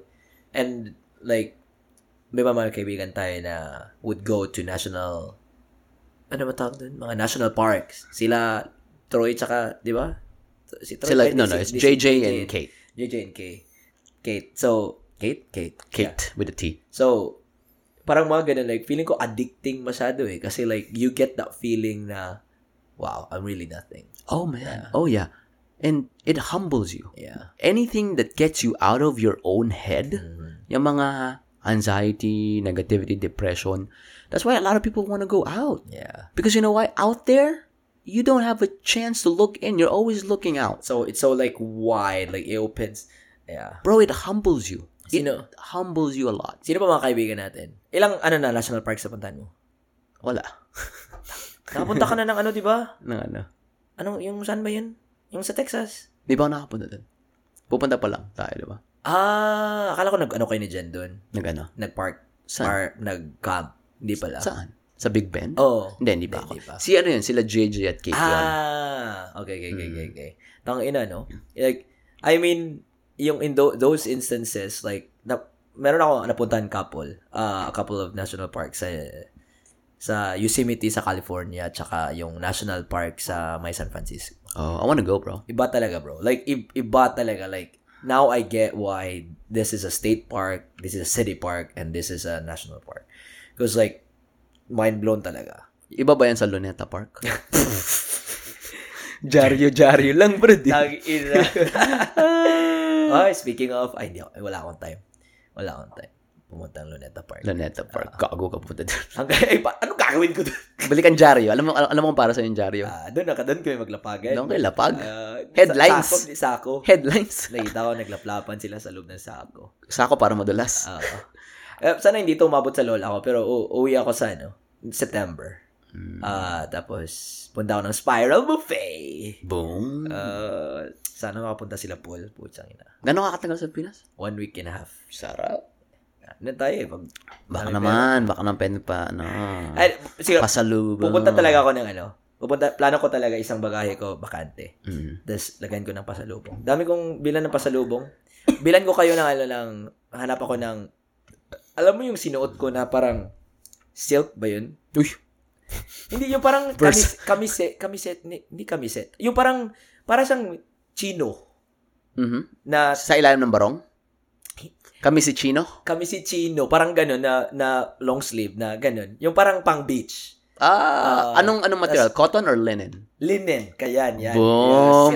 Yung tipong medyo large. Tapos pag nadadaanan ka ng hangin, nagwe-wave-wave. Yan. Gusto ko yung bumili niya. Sir, pa isang ang extra large. Extra large ka? Ay, hindi. Gago. Hindi, extra large. Sa Pilipinas, extra large ako. Hindi. Hanapin ko lang yung size ko. Okay. Size mo, palakihin mo. Bumili ako ng Nike shirt, pre. Large ako sa Pinas. Seryoso? Oo. Weird, no? Siguro iba yung sa isa. Pero anuhin ko, kasi Filipino brand yun eh. Sa SM ko siguro mahahanap yun, mga ganun. Nakakamiss. Alam mo pre, si MC, di ba? Si MC yung tropa namin. Eto yung plano niya dati, bago siya umuwi. Plano niya is, pre, dito na ako sa Texas, gusto ko ng farm. Gusto ko ng, may mga cattle ako, tapos gusto ko may bahay ako sa gitna ng farm. Like, he bought into what you think of what a Texan is. Biglang si Gago umuwi sa Pilipinas. After 10 years. Pare, sabi niya, pre, mali ako. Tama kayo. What do you mean? Pre, tama kayo na ang importante talaga is yung sama-sama talaga tayo, pre. Pati gusto ko talagang pare ko gusto ko na talaga bumili ng bahay sa Pilipinas kasi iba talaga piw eh. Pumunta ako sa mall, tapos nanonood lang ako ng mga tao, tapos sobrang saya ko na. Nalala ko to eh, hindi siya kumigil nito eh. Tapos nung pauwi na sila, sabi niya, Charles, dito ko bumili. Bili ka din, malapit lang sa beach yun. Di pa rin nakita niya na yung yung plan ng sa division. Sa tropa din na si Paul sa Katsa. Bumili sila ng lupa. Tapos bahay at lupa. Tapos bumili sila ng prefab na bahay kubo. Prefab ba yun? Oo, prefab yun eh. Inano lang nila eh. Inassemble lang eh. Doon Akala ko talagang anyway. Pero bahay the point is bahay kubo. Bahay kubo. Ang ganda. Gusto ko yun. Yan yung goal ko. Ganda ng bahay kubo eh. Kasi putya, hindi siya inviting siya at the same time, parang hindi. Alam mo yun, parang Kasi may mga taong mata-turn off, may mga taong yung close mo talaga na, sila talaga yung they don't care. Parang ganun. Anong gusto mo sa bahay ko? Malaki o kahit munti? Ang halaman doon. Sari-sari. Gago. Cheers tayo, pari. Pero yan talaga. Maganda yung concept. Pwede kayong hindi pwede. Hindi pwede bahay ko mo dito. Ay, may winter tayo eh. Hindi, magano ka? Kumuha ka ng totoo lang, pare ko. Ang plano namin ni Jen, diba, magiging dalawa na yung bahay namin. Next goal ko is, kung kaya, medyo lupa. Mga 2 to 3 acres.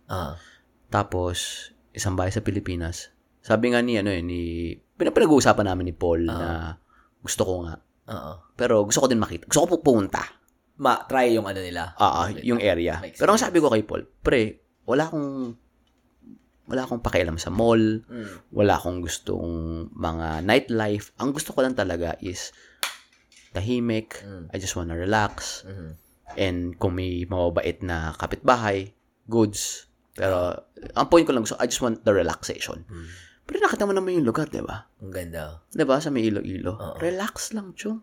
Yun ang gusto, totoo lang si Jen nga, kinukulit ako, sabi niya, gusto daw niya yung ganun bahay, kala chat. Sabi ko, pre, tignan natin, baka pwede tayong maging magkapit bahay, kasi may isa pang lupa katabi nila. Ganda ng location, no? 30 minutes from city proper daw. Diba? Tas 1 or 2 kilometers from the beach. Ganda. Pwedeng lakarin lang yun, bro. Jag ka lang dun, hubad. Oo. Pagbalik mo, wala nang damit mo. Pati, brad, ibang klase kasi sa Pilipinas na tipong halos araw-araw pwede ka pumuntang palengke. Everything is so fresh eh. Tama, no? Wala nga tayong microwave sa Pilipinas eh. Oo. Tama. Kami wala. Ewan ko sa inyo. Meron kami pero US galing. Ay. So, kailangan ng transformer. RK? RK? Ganun talaga. Ganito kami sa Makati. Dalawa sala namin eh. Hindi, may banyo kayo sa baba. May banyo kami sa second floor. Sa second floor. May banyo kayo sa second floor. Yun nga. Ay. Alam mo, pre, naalala ko lang yung ginawa nating podcast, yung na-cut off. Naalala ko, pinag-uusapan natin yung pre, yung sabi mo na, how can you be so cavalier and drive and hit another person? Pero yun magiging title natin dito. Cavalier. Nga, no? Hindi pa rin nahuli. Wait. Sino hindi nahuli? Yung nakasagasa dito sa Circle K. Sa Circle C? Circle K. Gas station. Circle C. Hindi pa rin nahuli. To think na ang daming merong ring doorbell na may video camera. Wala na yun dito. Feeling ko wala na yun sa Austin eh. Nandun na yun sa... Beauta. Sa Kyle. Kuchang inaran. Yun yung Hirap. Pero isipin mo nga yung mga ganyang crimes dito sa atin. Iba yung pagsalita ng Iba yung pagsalita. Na-meet kong parents ni Cody tsaka ni Cody. Parents ni Cody sabi nung siguro mga first few minutes of our conversation or parang napaulit-ulit siya na theme na how do you like Austin? Mention na palagi they feel safe here. Parang ganun. Kasi nga they're just in the context. They're just Asians. Like Chinese talaga. And nauso ngayon is the Asian hate crimes eh. That's very rampant sa New York area eh. Mm-hmm. Major New York area. Tapos sa family nila parang ilang beses na silang parang nabiktima. Parang ganun. Targeted crime talaga. And may isip mo na, feeling namin medyo na yung crime dito pero compared sa kanila. Puta. Mm-hmm. Grabe no. I was talking to my patient about crimes na natakot siya for her children kasi 'di ba every now and then may mga shooting dito shooting diyan and then yung mami man nasasagasaan and we were talking about it and we realized like there's a certain number as I always say a number of people gathered in a certain area in a localized area there's a number once you pass that number there's gonna be bad people Yeah. If you buy a bag of Ruffles chips, there's gonna be a burnt chip. Like, what the fuck is this chip doing here? Diba? Yeah. There's always gonna be bad people regardless of where you are. The more people there are, the higher the crime. Yeah. It's just a fact. Unless meron kang gatekeeper sa city, na titignan talaga yung background mo, isa-isa. I mean, totoo lang, brad. Isipin mo, ilang tao dito? 1 to 2 million. 2 million. yung mga nangyayaring crime, that's not bad. That's a fraction. If it, yeah. Tanggal mo emotion, objective, that's not a lot. If you're looking at numbers, kasi kung isipin mo, I don't think Austin is even part of the most dangerous cities sa Texas. Just Texas.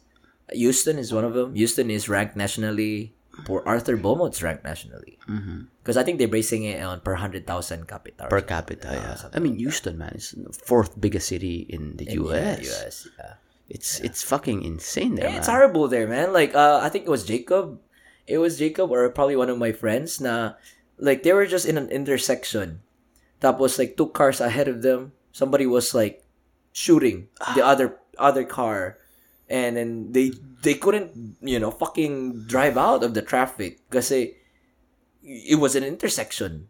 People were just like stuck there, and then they were shooting broad daylight. You know, that's crazy. Just to think about it. It is. Yeah, but, it is. But again, you know, it's just if they think that this is as unsafe city, I don't know.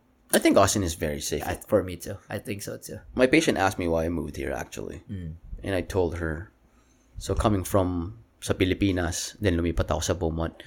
Yung sabi ko, I can't really explain it in its intangible. Yeah. But when I was in Beaumont, I knew that I was different. I felt different. It may be from how people look at me or from my, you know, interactions. Noon ako ito kasi may interaction ako, may pasyente akong ayaw magpatreat. Sabi, different good, different bad. Different bad. May pasyente ako na ayaw magpatreat sa akin kasi hindi ako puti. Alam mo yung mga ganun na parang it puts a dent on your experience of that place. Yeah. And it kinda, it's a bad initial stroke of paint na pag nandun ka, biglang, unang-una, I'm new here. Yeah. Then maramdaman mo, and then you feel that you're different. And then I told her, like, once I went to Austin, I just felt like I belong. I belong because I blend in.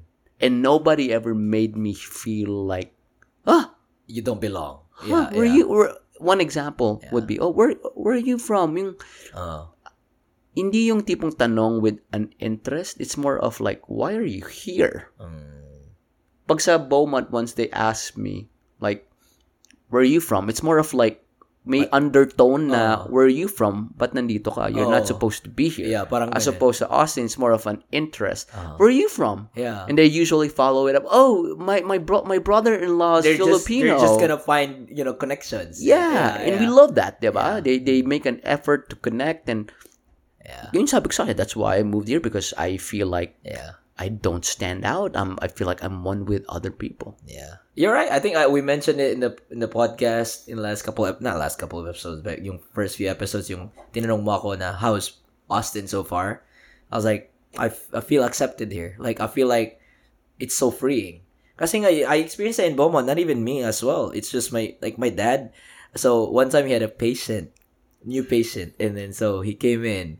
And one of the first viewers that the patient said was, "Oh, you're not Indian."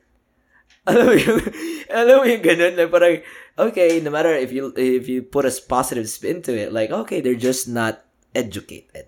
Parang ganun. Pero my dad was like taken aback, like, what do you mean? Like, yun, parang explain yung patient, oh yeah, usually Indians are doctors are Indians. And that's why I was like, okay, like, so where are you getting to this conversation? Parang ganun. So sabi mo that, yeah, I'm well qualified to treat you, even though I'm not Indian. Parang ganun.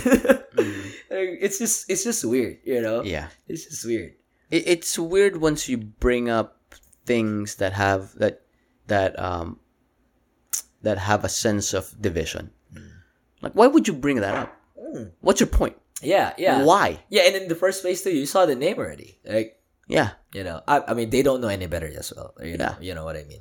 I'm standing on my 2 feet like you are. I'm standing tall. I have a head on my shoulders. Yeah. Why does it matter? Yeah. It's interesting. Yeah. Like, I never really felt that here. Like, probably again going back to sa atin na it's gonna be some bad apples. We're not saying na Austin's not gonna be like racist at all. There's some people who are. But again, it's the of 2 million people. Of course, there's gonna be racist. Of all the places that we've been to, probably the least likely we're gonna encounter someone like that. You know? Grabe. Okay, you know what? So we have new joiners. May mga bagong na hire sa work namin. Chicks, so, bro, chicks. Oh, madam, chicks. Ay, pero, gusto natin na-hire. No, so it was like, so char. I was doing like, anong tawag doon, parang, I was talking about like how you want to eat like healthily, parang ganun. And sabi ko sa kanila, like, doesn't mean that you just have to do like chicken breast and vegetables and rice. Like, as long as, you know, you eat by portions, tas hindi magpalabi. Ay, palabi? Not too much. Mm-hmm. Not too much. Tas, kinanong ko sila each one. So, like, what's your favorite food? And it says, share.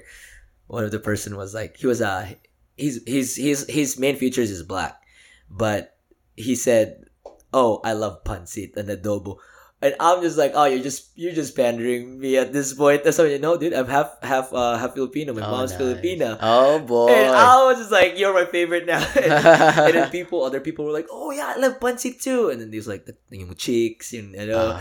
So I was like, "Ooh," I was like, I felt belong, you know, because it made me like a sense of pride. Because pancit, for me, I think pancit is not as famous as adobo. No, yeah. Because if you talk to Philippine other cultures, they'll be like, "Oh yeah, I've tried adobo or chicken adobo," and I'm like, "Have you tried pancit?" And they're like, "What's that?" Pero sila talaga is a pancit. Like the way they say it is a pancit.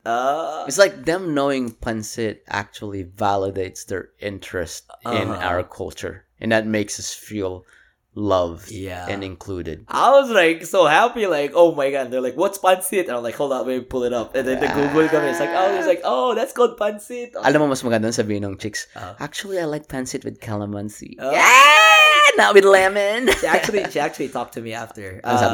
Nagtanong siya like, "Oh, so you're a therapist?" I was like, "Yeah." I was planning to become a therapist. Anong trabaho nito mo ba ito? Analyst. Analyst siya. Gusto niya maging therapist. Sabi ko, "Okay."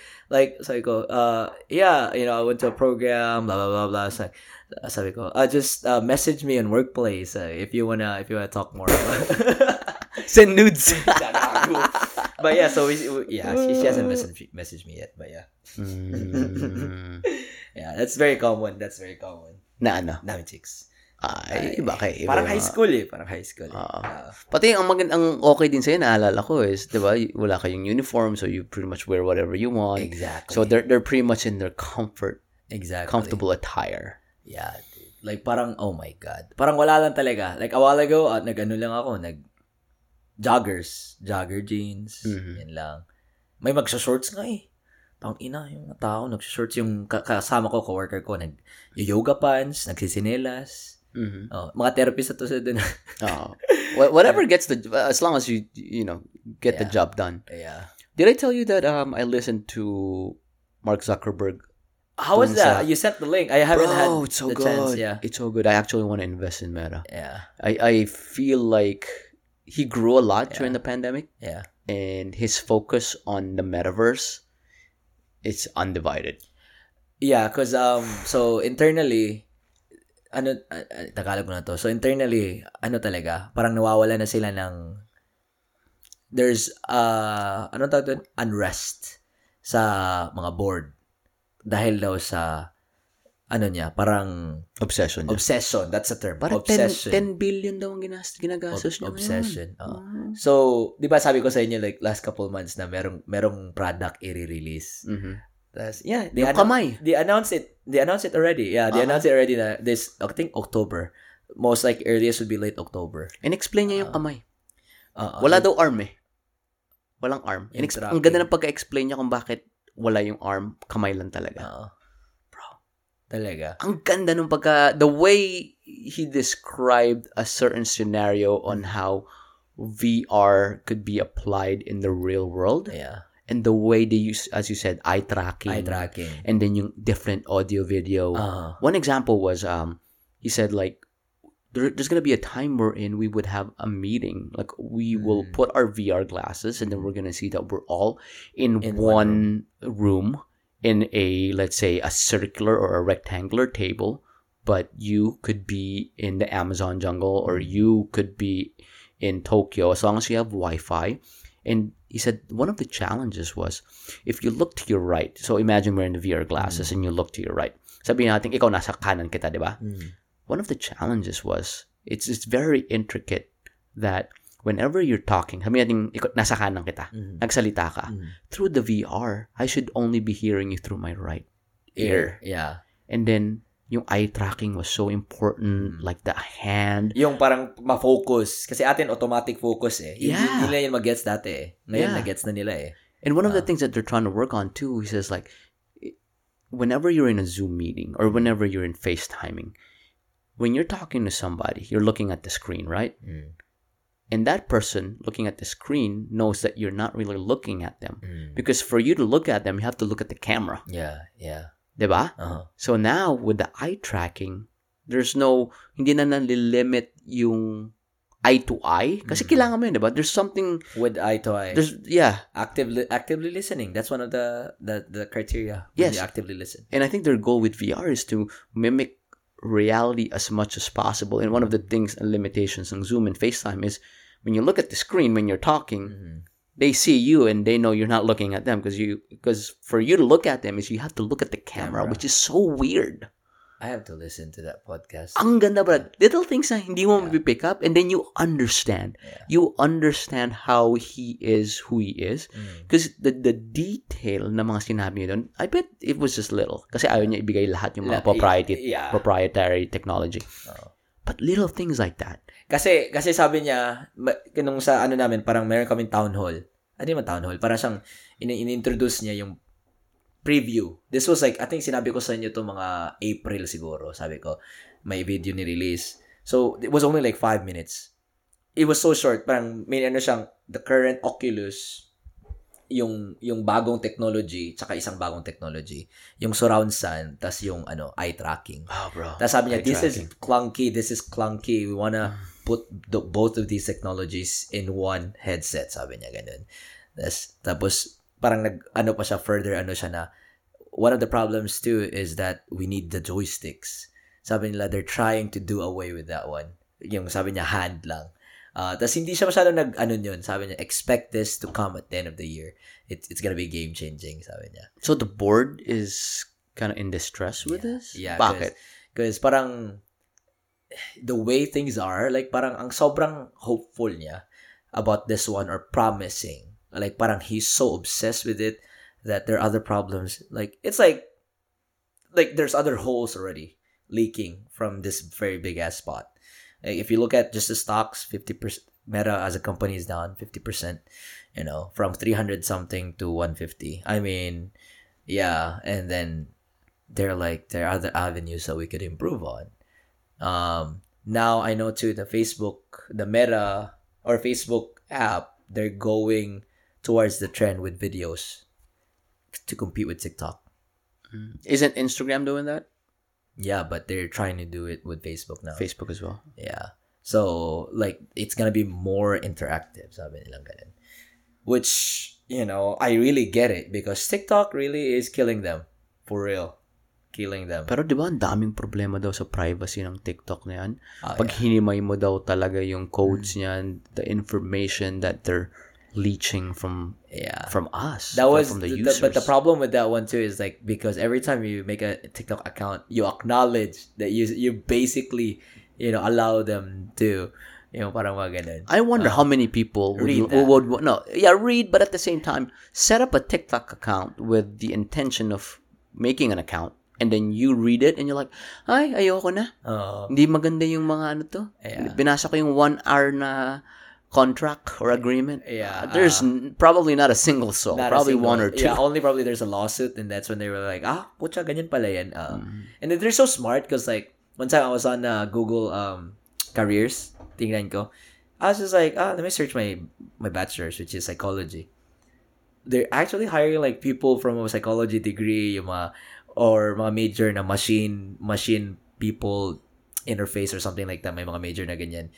Because they go use your thing that they harp on that idea na to capture humans' attentions or behavioral instances or nuances. Mm-hmm. Yeah, diba the dopamine hit ng mga ganitong videos na 10 seconds lang. Oh yeah, the like button. Yung mga ganun. Like amazing, like wow, PhD people, they're hiring them. Mm-hmm. Like things that are so subtle in our subconscious that captures our attention na not until they verbalize it and then you realize, oh shit, that's why I like being on Instagram for 2, 3, 4, 5, 6 hours. Yeah, they do that. Mm-hmm. It's the short burst of dopamine, and then like, anong tawag dito? Like my friends tayo, like si Steph, she's a product designer. So, or you know, I don't think she's I think she's a UI or UX, I don't know. But yeah, so what they do is they sila yung nagsasabi kung anong itsura ng product. Like, let's just say a software like Facebook. They will be the ones telling the programmer na, oh, dito natin nilagay yung menu button. Dito natin nilagay yung marketplace button. Itago natin yung settings button dito under the 3 bars, parang ganun. To make things easier, or they put themselves in the masses' shoes, like, oh, you know, this will actually benefit people. You know, parang mga ganun. Tapos, oh, instead of dito yung feed, lagay natin dito yung feed, obviously, kasi dyan titira yung tao, dyan yung mag-ano, scroll yung tao. Pero, ilagay natin yung video, yung watch, sa tabi ng feed. Kasi most likely, they're gonna click on that, and, you know, accidentally. Mm-hmm. Na ano mo yan, na-accidentally click mo, tapos mag-scroll ka, ba't video to lahat? Tapos pupunta ka sa feed. Everything is by design, not by accident. Everything's by design. They're so smart about that. I bet the spacing too, they would look at the average, the average thumb length to make sure that when once you hit the notification button, it's not going to be too stressful for you to reach it, depending on your mobile device. Yeah, they're so smart about that. Like, lalo mo yung, you have the Pro, right? So Pro Max, right? So mas malaki yung phone mo kaysa sa akin. Sheesh. That's like, you know how like sometimes like it goes down. Yeah.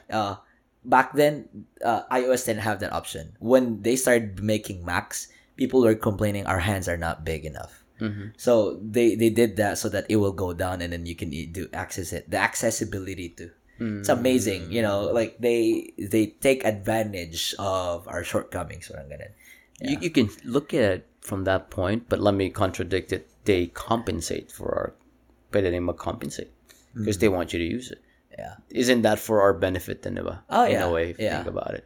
Yeah. I think everything is totoo lang yung you know how like when people say, or we say, including myself, like, oh, they're listening to me, or like if I search, let's say I search for microphones, and then everything would be microphones. Yeah, and that I actually like that. It makes it easier for you. It's actually, I think that's how algorithms should be. Mm-hmm. They're not spying on you. It's not as if you didn't type it or you didn't say it.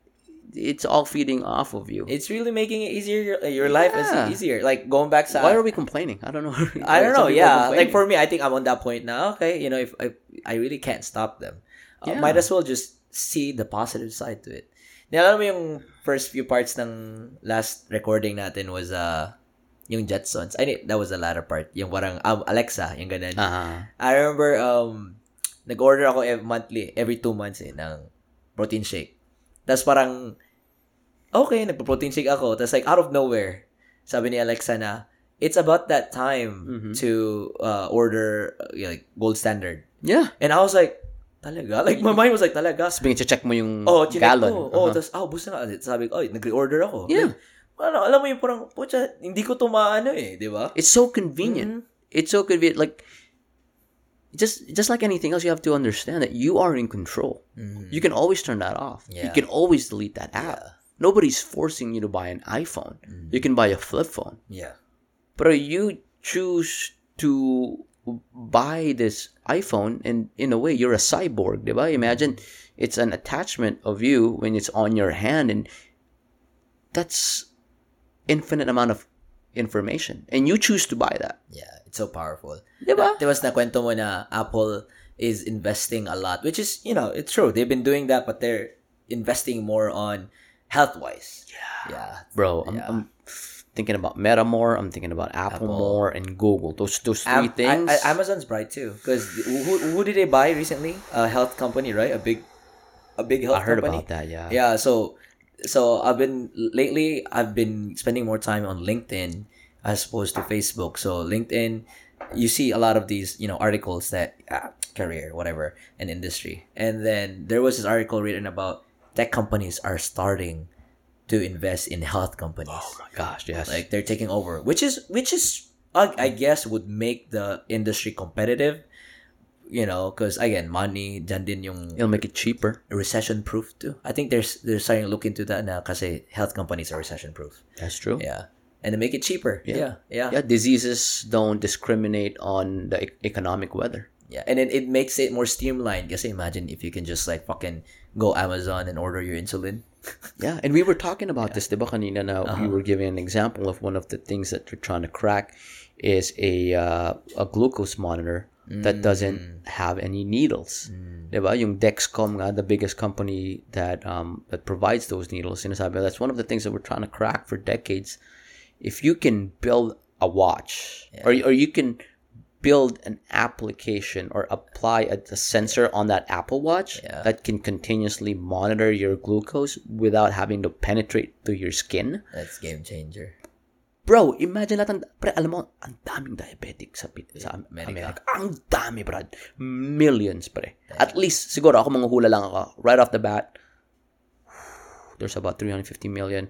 I say 5, sige na, I'll go Maverick, 10 million. Maverick. Hindi, binanata mo ako ng Cavalier. Alright, so 10 million. Diabetes population, US population.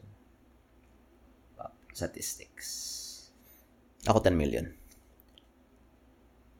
This is per year though. What percentage? 26.9%? 2020 to. Shit. 26.9 million people of all ages. 8.2%. Wait lang, ilan? So, last 2020, the report was 26.9 million. That was 2020. 8% of the population. Bro. Oh, bago to. January, nirelease. America ba to? World? America. Nirelease bago lang. 37.3. After 2 years. It increased more than... Sa bahay, kaya ng kain eh. About 1 in 10.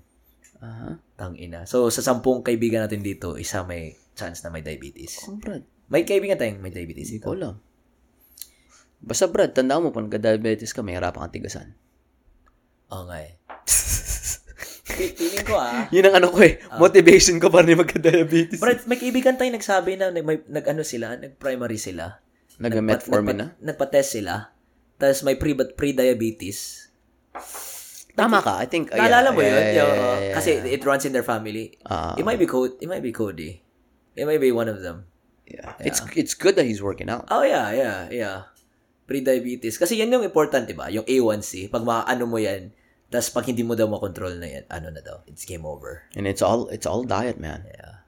Diba sabi nga nila na, diba marami nagsabi, hindi, kasi nasa family history namin yun eh. Yeah. Sabi nila yung mga, may nagsabi na, yung mga predispositions mo, like family history, or, you know, it's in your genes. That's the bullet. But your lifestyle is the trigger. It determines. Yeah, you're right. Tama ka. It's hard in the beginning, but lifestyle change, it's the same thing as like we adjust. Ikaw, tignan mo ah. Kailan ka dumating dito? November. Taba ako noon. Ilang ka noon? 165. Mas payat ka na sa akin ngayon. Oh, putang ina. Ang walking weight ko 145, 144. 143 ka na. 143. Mas lean ka na sa akin. Tangina. Ano na talaga, lifestyle change nun talaga. Ooh. Like, alam mo yun, plus priorities din eh. Like, I had to give up stuff. I used to play a lot more video games at the beginning. After that, you know what? I mean, given though, it was winter too, but it didn't stop us working out. We were working out yung garahe, di ba? Oo. Bumili pa ako ng heater. Puchang ina, para lang ma-workout tayo. Tama, no? Winter is coming. Oo. It's just a matter of like discipline lang talaga. It wasn't like I did that overnight then. It was just like it started with rehab, it started with my eating. Tapos yun. Oh, ni-rehab mo yung tuhod mo, 'di ba? Alam mo natin nag-squat ka nanginginig pa yung tuhod mo. Oo. It started from there. Hindi naman na pucha overnight bukas na ako gising alas 5. No, it wasn't like that. Yeah. I think that's the most scary part. Is the change, but gotta think na pucha, everything's changing even if we stay in one spot. Yeah, it changes. Sure. But you are what you spend your time on. Yeah, you're right. Yeah, diba? Yeah. I mean, naalala mo dati nagreklamo ka, tangina, parang nota ko ng Korean novela. I mean, you were happy. Yeah, diba? Pero Ano nakuha mo dun? Wala. Oh, I was just like spending 6-7 hours. Talking points. Yeah. May talking points kapag may kakilala ka nanonood doon. Which is nice. May connection. Pero not a lot. Like, you know, like... Kung okay ka na dun, then that's fine. Yeah. Now, I found my balance. Nanonood din ako, pero like, it's just like, it doesn't eat up my time. Mm-hmm. My point is that it doesn't eat up my time. Like, imagine mo, I'm good. Imagine mo 6 hours. Ngayon, I work out at least 6... 5.5 na lang. Oo, 5.5 na lang. I work out like at least 5 to 6 hours in a week. Uh-huh. So that's basically my K-drama right there. Mm-hmm. You know? And I feel... This month, you worked out, what? 26 times na? 26, yeah. 26. So sa buong month ng August, 4 na araw ka lang din nag-workout. Oo. Can you imagine that? Yeah. That's good, man. You should be proud of that. Yeah, I'm slowly adding cardio too. I mean, not necessarily like prolonged cardio, yung mga HIIT, yung increase ng heart rate. And I see the changes. Kailangan eh. Kasi daming kainin next month eh. Mm-hmm. Yeah. Hindi lang yung physical eh. Ako, yung mental pare. Pati yung emotional, iba eh. Yeah. Yeah. Tama, no? It really does. It really does affect. Yeah. Kasi pag ano ka, in the zone ka mag-workout, as I, like example, may anxiety ako eh. So mag-anxiety ako. Hindi ako, instead of dati na I will just lie down, yung parang ganun. Okay, I understand na may tiredness ako. I will just take a power nap intentionally. Like 20 minutes, 30 minutes. Timer. Pag ganun yan, gigising ako. Tapos workout. Even though na matagalan akong nasa couch sa baba, mga 10-15 minutes para lang masuot ko yung ano ko, sapatos, I'll still begin it. Like, when started. Pag masimulan ko na, pucha. Ano yan? Parang intentionally produce happy hormones or those happy chemicals and sabi natin. But there's a sense of completion. Diba? Na parang, regardless of when you do your exercise, the fact that you did it, bro, the feeling of like, yung overwhelming euphoria and then compassion that you feel after working out, diba? Putang ina, diba? Parang drug yan eh. Kung pwede nga ilagay mo sa tablet yan, yan ang magiging best-selling drug eh. And I bet walang mag-exercise. Tama ka. Kasi yun ako, totoo lang, aside from gumanda yung katawan ko, one of the things na hinahabol ko talaga is yung high na tinatawag nila. Diba? If you're a runner, it's a runner's high. Runner's high. Diba? Mm-hmm. And then, or if you're working out, it's that pump. They call it pump. Mm-hmm. Regardless of what you call it, it's that dopamine release. Tama. Kung isipin mo, it's so addicting na kung ipipill form mo yan and then you take it and it's legal and it's cheap, putang ina, parang daming bibili niyan. Yan yung, diba? Kung mag-invest ka niyan, sabi nga nila mas mahal pa daw yan sa ano, sa drugs. Kasi it's a lifestyle. It's really a lifestyle. It's a cycle too. It's a good cycle. You lose 5 pounds, check at the mirror, looks good. And then there comes to a point na you're not losing pounds, but you're losing fat and you're just measuring physically. You wake up and you check the mirror, holy shit, you know? Yeah. And you can, ito na lang eh, mga little things. You can go up and down the stairs without any problem. Yeah. Without your knees hurting, without being short of breath. You can run and you can be on the phone. Oh yeah. Yeah. And you'll be fine. I noticed that too. Diba? Little things like that. Or may bubuhatin ka na groceries na marami from your car to the kitchen. You don't even notice. Don't care, yeah. Dati pa yung nasa Pilipinas ako bago ako gumraduate. Tayo na nag-yosi ako noon. Tapos overweight ako noon. Nasa heart center ako nag-volunteer. So it's yung rehab or yung physical therapy is on the top floor. Madalas, isa lang kasi elevator doon eh sa heart center. Isa o dalawa. Yung isa palaging sara. Yung isa, obviously pag mga 1 PM, 1:30 puno palagi. So kami mag-stairs. Puta brad. 3rd floor pa lang, hingal na ako. Kasi nag-yosi ka, hindi masyadong exercise, ganun. Oo, pati isipin mo, ilang taon ako nun? 21. Jeez. 21. Hingal. Climb na ako ng stairs. How depressing is that? Sobra, bro. Meron mga, makikita mo yung mga priorities ng tao na, sa, yung ano namin eh, cafeterias, 9th floor eh. Tapos usually mga working floors namin, 14 tsaka 15 or 16. As meron kaming pag lunchtime, ang daming taong papunta sa taas. So, kahit 6 elevators yan, sabay-sabay, puno palagi. Tapos may mga moments na sasabihin ko na, ano na tayo? Like, stairs na tayo. Tapos si Shannon, fit to siya eh. Kasi ano siya eh, certified trainer to siya dati. Tapos pinimaintain pa niya lifestyle niya. Mayroon akong isang co-therapist na medyo hindi siya good in shape. Tapos talaga yung, I'm just gonna wait the elevator. Tapos kami ni Shannon, I can't wait. Like, we're just gonna walk up. Tapos, alam mo yung kahit hingal, pero that was like fucking good pace na 6-7 floors yung pinuntahan mo. Mm-hmm. Yung mga ganun. Tapos, yung ganun lang na, oh, even though na nag-elevator, ay nag-stairs kami, I still feel good. Yung I made it a choice na kahit mahirap pumunta sa taas, like, I know this is still gonna be, you know, in my best interest. Like, yeah. It will still make me feel good afterwards. Yung iba like, kapoy, kapagod. Yung and it's those little things. Yeah. And I think one of the things that creates a pitfall too for people who are starting to work out is, di ba, pag first time mo mag-workout, usually 1 week, 2 weeks, magaling ka. Mm. And then you fuck up. What do you mean fuck up? You fuck up. Let's say, may ano ka, first time mo mag-exercise. Or you're getting into the groove. Di ba? Usually first, sabi natin January, New Year. Tapos, New Year, New Me. Tapos sabi natin, 2 months, ang galing mo, January, February, and then naging March na biglang, you fuck up, you forget to work out, or you eat bad food. Like, they're so hard on themselves. When I say them, including myself, na you're so hard na parang, oh shit, I fell off the wagon.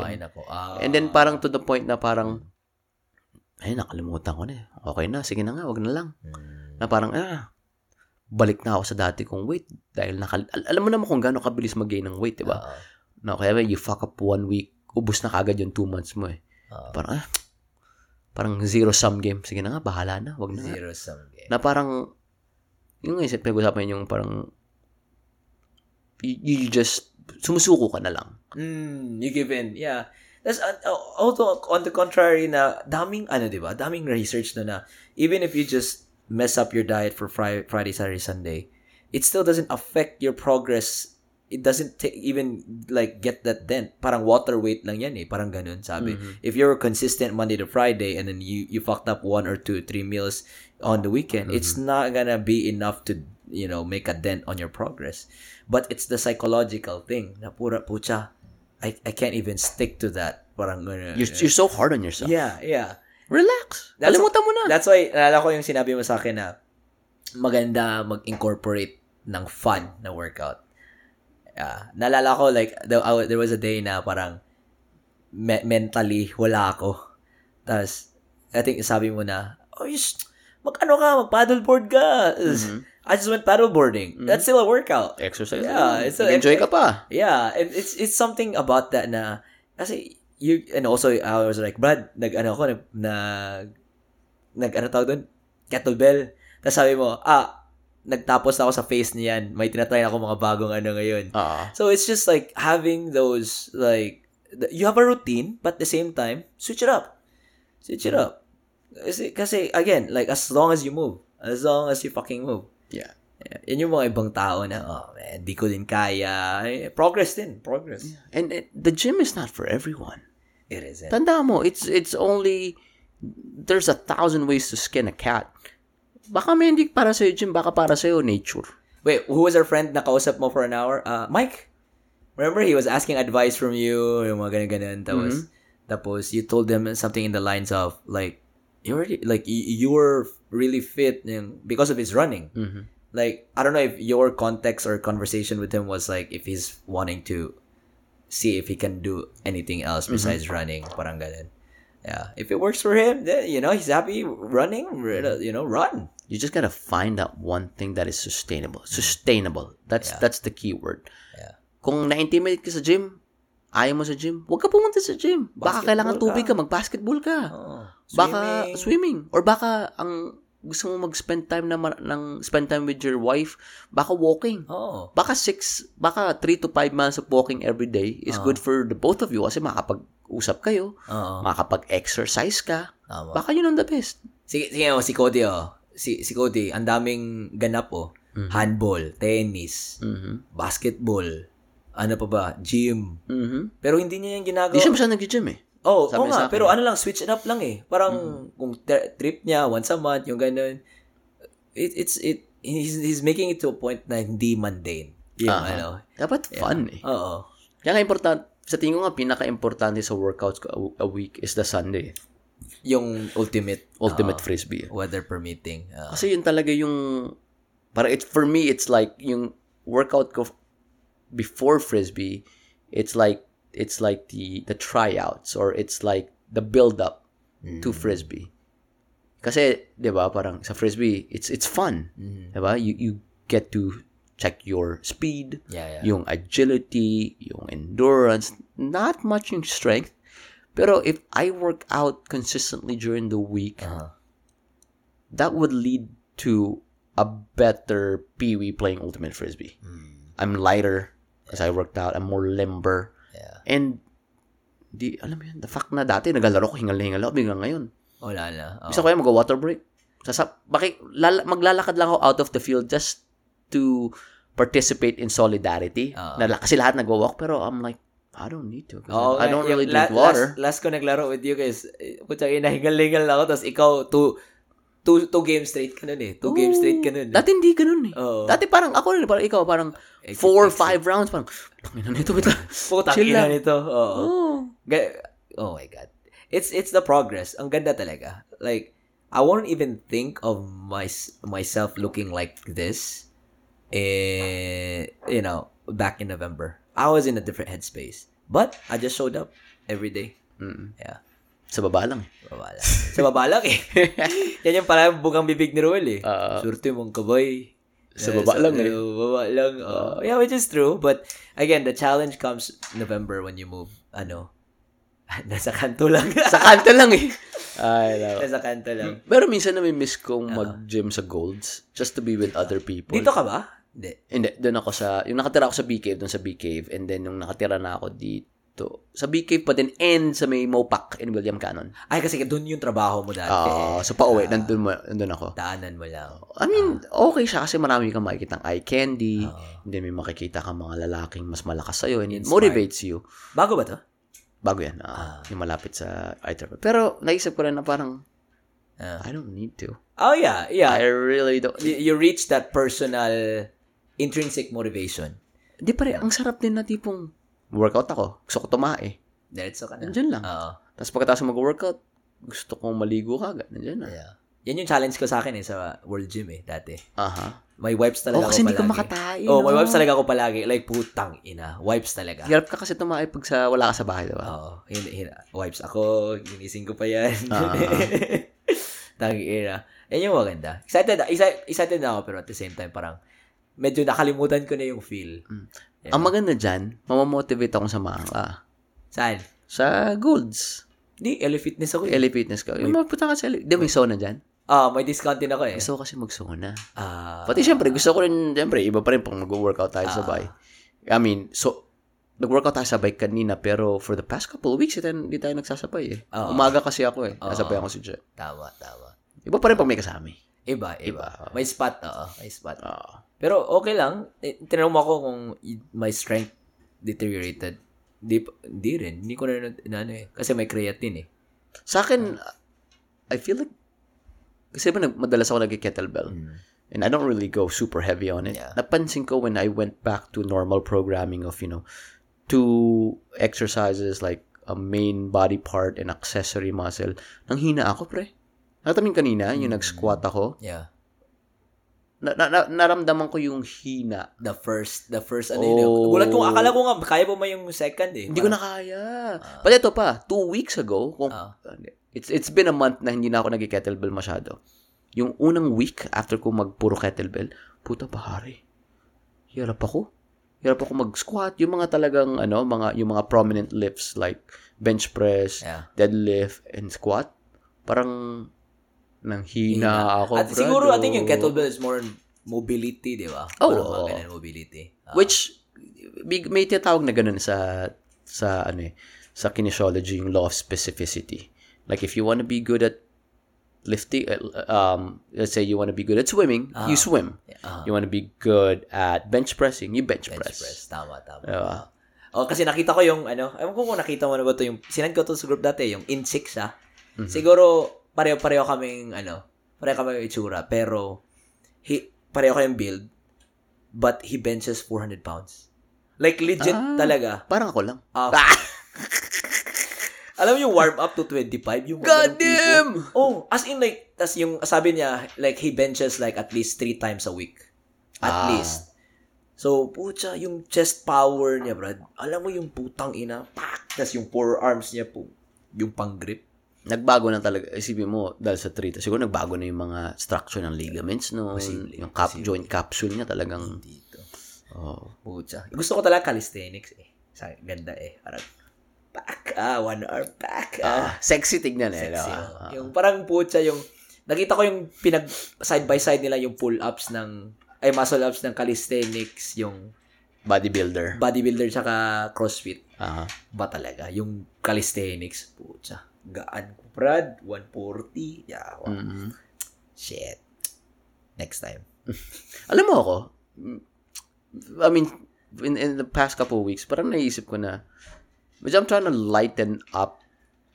And I'm trying not to be too hard on myself when it comes to working out. Because I feel like I'm in the best shape of my life right now. So far. Yeah. Mentally din. Kasali na mentally. Oh, super mentally. Diba? Sabi ko sa'yo, so far yung mga nangyari sa akin to this past couple of weeks really, really helped me out. Oh, man. Whew.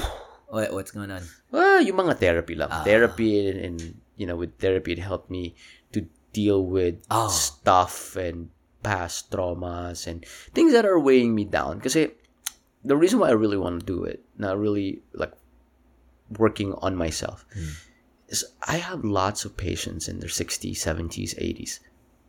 I'm a PT. Pero sabihin ko sa'yo, the most important thing about working out with this population is really getting to know them. Kasi once they like you, they'll work with you. Okay, these are people who've achieved great things. Sila yung mga tipong sinasabi mo, mga pabalik na, tayo papunta pa lang. Yeah. They don't care.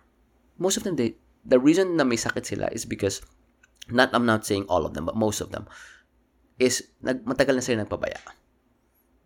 Okay, I would have a patient with like 20 diagnoses. Sa tingin mo, nangyari lang yan last year. No. It's been happening since they were 40s. Gradually. The thing about, if they like you, that'll encourage them to work out. And for them to like you, you have to really know them and talk to them. And in talking to them, I've realized that I'm talking to people who are still in their 40s or 30s that are in an old shell. Mentally. Yeah. They're still young. They're just like us. Yeah. And most of the time when I'm talking to them, it's like, they still talk about things that they wish they did in their 30s or 40s, or I wish I talked to my dad who did this, or I wish, sometimes parang may kukwento sa akin na parang I wish yung ex ko na nag-divorce kami, I wish hindi kami nag-divorce talaga. Mga 80 years old na to, ha? Like, when were you divorced? When I was 35. What the fuck? Yeah, bro. And I'm like, and syempre, makikinig ka lang. And then, once you recognize that it's a theme, you recognize, like, pag nakakita ka ng matanda, it's almost like, they're like divine. Diba? Sa Pilipinas, parang, matanda ka lang, super respeto. Diba? Iba sila sa atin. No, they're just like us, man. And then, na-realize ko na parang, shit, I need to fix things now in my past, na things I know are pulling me down. Or that's been bothering me. I don't want to be in my 70s or 80s and be talking about those things. Yeah. Iba eh. And then once you work on it, I'm working on mine right now. It's almost like, tangina ba't di ko paginawa to dati? Yeah. I'm actually like putting myself in those in your shoes. Parang, oh my God, I want that. Pretty soon. I already know. I'm gonna write it down para mas intentional. Pare ko. Lalo na sa edad natin. Like sa sinasabi, di ba? Magkakapamilya na tayo. Pag di mo inayos yan, I bet you 100%. Hindi, gagawin mo yan. Di ba? Yeah. And the thing about, di ba pinag-usapan natin kanina habang nag-workout, the thing about trauma, from an outside perspective is, ay, na-trauma siya dahil nangyari sa kanya yun. Hindi niya nagagawin yun. Most of the time, dahil yung trauma na yun is something that validates your narrative or something that's familiar. You will tend to gravitate towards it. And once you have a family, baka ikaw na maging abuser. Same thing, di ba? Same thing concept na sinabi ko sa'yo na usually like, if it's a environment that you're comfortable with, di ba? You're gonna be like, gravitating towards that. Example, like if you grew up in a toxic environment and you go, let's just say you just change the scenery, but it's still a toxic environment. You think it's normal. You complain about it, but again, you gravitate towards that, to another situation, and not realizing what is causing that toxic, need for you to be in that situation. Pag pupunta ka sa healthy environment from toxic environment, it's gonna be uncomfortable. Yes. Parang, yes. What is this feeling? Like, putang ina. Like, alam mo yun, parang, shit. Tas, then, babalik ka sa toxic environment kasi hindi ka mapakali sa healthy. Then, maybe, if you can't change it or you give up or whatever you give in, you're like, shit, dun na yung regrets daw. Putsa. Yun na pala yun. Sabi ko kanina na tipong, pag naiba ka nga ng environment, you tend to self-sabotage. Yeah. Kasi, you feel like you don't deserve it. And it's unfamiliar. Yeah. Nangyari sa akin yan, pare ko. One superficial example was when I came to the States. When I was, making more money, when I was able to purchase things, experiences, go to places that I've never dreamt of going. Like, I had this, it's almost like, there's like this little thing. Yeah. It's like you don't deserve this, or you know what? This is outside your realm, and it's so fucking weird because yung utak ko is utak Pilipinas, and it doesn't match with my environment. Reality. To the point na parang masyado kong naglulok sa buhay ko sa Pilipinas because it was so familiar, but I don't get to say na tangina I deserve this eh. No. Tangina dapat nandito na ako ngayon eh. I mean, alam mo yung gano'n na parang it really took a long time bago pa makarecover sa ginawa mo sa akin na meron pa ako ang over. Tangina. Pero yeah, I agree. Like, it's just, like, if we're talking about gratitude or at least deserving what you worked hard for, parang, I feel like immigrants get it. Immigrants, if they don't get it, they should fucking embrace it. Like, parang, putsang ina, pinaghirapan ko to. Alam mo yun. Pero problema, yung nga, diba, may mga toxic relationships pa rin tayo sa Pilipinas or kung saan man, yung tipong, uy, kailangan tumingin ka sa pinanggalingan mo. Which is, okay, in its most, parang, in its most natural sense. Tama yun. Yeah. Pero some people, they take advantage of it. Yeah. They take advantage of it, man. And tipong, may message ka sa Facebook, kamusta? Bigang ikaw, parang, okay, tingnan natin kung ilang message bago akong hinga ng pera. Yeah. Again, like, it's nothing, ouch! Tinamaan yung mga nakikinig. Ouch! Again, it's nothing against, anong tawag dito, like, them na, humihingi ng pera. Pero it's just, there's a reason why there's a stereotype about that. Because there's truth to it. There's truth to it. Bro, like, yes. Like, now, and now that I'm thinking about it, like, I've had friends na, like, I would purposely message them. Like, hey, kamusta? And I would just end up scene zone. These are friends sa Pinas, di ba? Oh, kasi may pera eh. Wala pang kailangan eh. Like, it's just like that, like, I'm like, wow, I really don't want anything from you. It's just like, I just wanna, talk, conversate, parang kamusta, yung ganun. Nangamusta lang. Oo. Wala akong intention. As opposed to like, it would be really hard for them to, that stereotype na mag-message sa atin. Pucha, ilang years na ako sininzo nito, tapos magre-reply, ay magme-message sa akin, ano kayong pakay nito? Alam mo yung ganun? Siyempre, may ganun. Kamusta, Brad? Birthday na ni malapit na. Ito pa rin, nag-ano pa kami.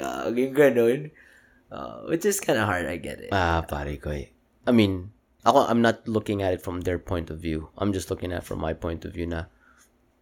Yeah. Sakit. I mean, nung una, parang, Ito yung parang flow sa akin. First, second, third year, masaya ako na tumutulong ako. Minsan may kakilala ako na kapitbahay, nag-message. Never naman kami nag-usap. Siguro 2-3 years bago ko umalis, nag-message lang na humingi ng tulong. I was happy to help out.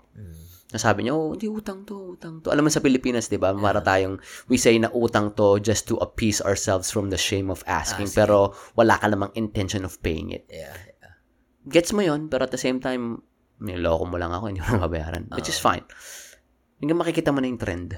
Na parang, shit, dami nag-message sa akin. Dahil hingi ng pera. And then, after 5, 6, 7 years, natututo ka na.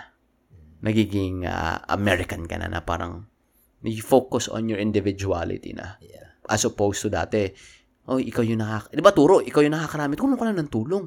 Diba? Kasi yung story habang lumalaki ka yung tito mo, naku, pumunta ng Saudi, pinaaral si ganito, pinaaral si ganon. Walang, di niya inisip yung sarili niya, bigay ng bigay lang talaga yan. Diba? Ganun yung story, diba? May be true or not, pero those are the stories that we lean on and we want to be like them. Yeah. Pero na-realize mo that you were listening, you were from, that's a third-hand account. Hindi ikaw yung tito. Siguro yung tito na kumakamot na sa ulo. Tangin na, hingi to mga to. Pinaaral ko na si ganun. Gusto mong paaralin ko na. Pwede pinaaral ko na kasi kinokonsensya ako.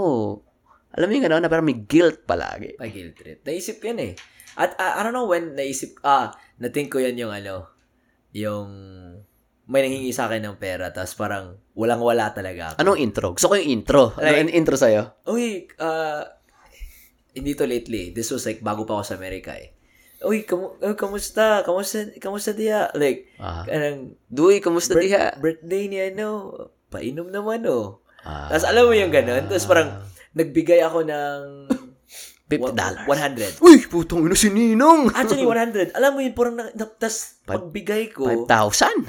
Di ko na, pa yun 50 pa yun Oo, 5,000 yun. 5,000. Di ko talaga na napucha. Ang laki nun. Tas ako dito, ayaw kong kumain sa labas kasi gis na yun. Tas yung, pag lang, 100 bigay ko, parang naisip ko, after, yun na ata yung last ko na bigay na, yung pangpasayahan lang. Alam mo yun, yung pangpasayahan or pangpaselebration. Yun na, except kung family. Pero yun na talaga yung last na bigay ko. Yung parang napamulat ako, one time, big time na, hindi ko nga ito nagagasto sa sarili ko I can't even, why did I, ano pang purpose kong pagbigay nun? Mm-hmm. Pang-pa-impress? Pang-pa-ano? Parang napareflect ako ba? Tapos ang hirap pala ka. Tapos naisip ko yung mga nag-OFW na mas maliit pa sila sa akin. Mm-hmm. Tapos pero bibigay lang sila. Tapos mas hard work pa sila sa katawan nila. Yung mga ganun. You think it's guilt? Do you think it's guilt because you know how it feels to be in the Philippines and then you're guilty because the amount of effort that you're putting out back in the Philippines and here are the same but you're rewarded? You're rewarded 50 folds if you think about the exchange rate, 50 folds. I think so, but I think it's also the advantage ng utang na loob. Yung culture to, culture na utang na loob. Yung, uy, naalala mo si, pinano ka ni Tito dati. Ba't nalala ko yun? Hindi ko ba yung bata pa ako, pero, ano mo naman, may extra ka dyan. Yung ganun. Diba? Pinano ka ng bata ka Salula mo, hiningi ko ba? Oh, bata ako, paano ko malalaman? Alam mo, yung mga ganun. Pakonsensya. Oo, pakonsensya. Utang na loob. I think it's a good trait, but meron din siyang double-edged. It's a double-edged. Easily abused. Utang na loob. Di ba, may group tayong subtle Filipino traits? Mm-hmm. Sobrang common yan na topic. Mm-hmm. Di ba, na utang na loob theme yung mga confessions din na dun. Ako follow ko na Umalis na ako. Umalis ka na. Di mo makikita memes ko. Pare, kasi, memes are fun. Yeah. Pag nag-post ka, it's fun. Yeah. Pero nakita ko yung theme na parang nag-gatekeep. Puro negative. No, not that one. I'm not very sensitive to that. More of, puro negative na lang. I get it. Everybody has, this is a way for you to vent out and find the community that have shared negative experience. I get that. I fucking love it. I get the intention.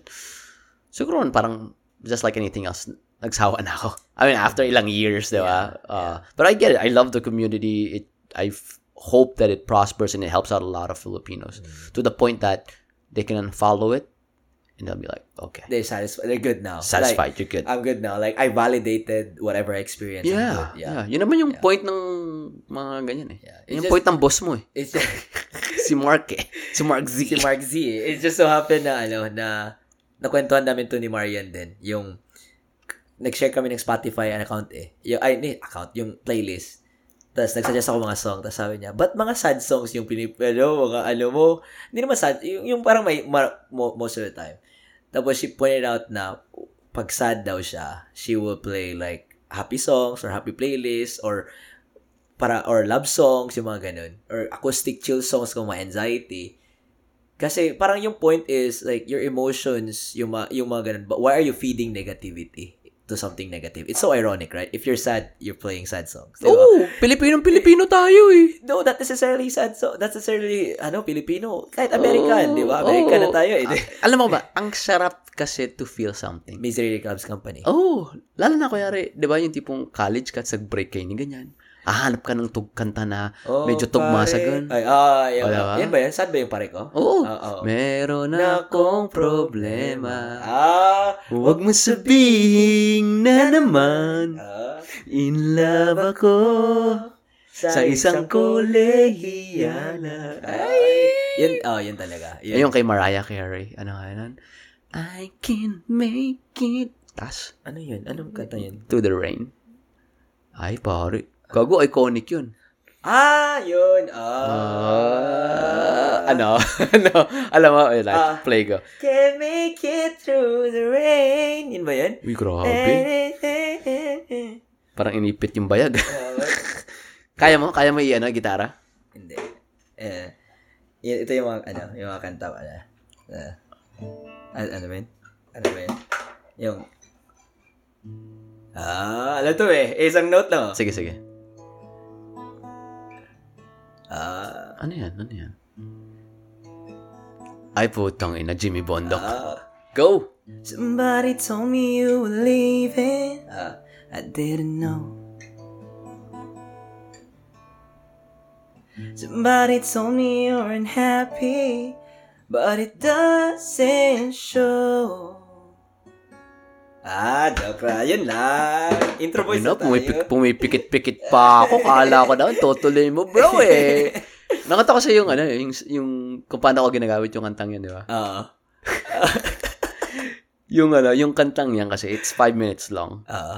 Nung high school, madalas ako natapos. Mabilis ako mag-test. And then, di ba, pagtapos ka na, hindi ka pwede tumayo. Di ba? Sabay-sabay kita tayo. Usually, kung kaya may 20 minutes pa, kakantahin ko yung kantang yun sa ulo ko. Or, alam mo yung mag-head down, kasi kakanta ka lang ng pabulong. 4 times. Pagkatapos yung 4th na yun, alam ko tapos na kasi 5 minutes ang yung kantang yan. Alam mo, ibang level na yan, time management. Bra, ang lapit lang pala. 3 kanta lang yung bahay nila. Alam mo, mutang ina. Yung sa magdadrive ako papunta kina Boyong. Ayoko, mga 5 kanta to. Napansin mo rin sa Pilipinas na hindi mo makakalimutan yung mga long walks mo. Yung super long walks with friends. Naiisip ako eh. Ay, putang ina. Napag-usapan natin to sa isang episode eh. Yung mga mahabang lakad talaga. Kasi may tropa ka nun. Hindi, pre, malapit lang yan. Hindi, kasi yung hikes, yung napag-asapan natin yung ibang episode is yung hike dito. Yung atin na Paul. Pero yung Pilipinas, hindi pa natin na napag-usapan. Yung hatid. Yung, yung kawawa, yung huling. Ay, oo. Nung high school, naghahati ka lang tayo, di ba? Yung huling iuwi. Pre, hatid muna natin sa ganito.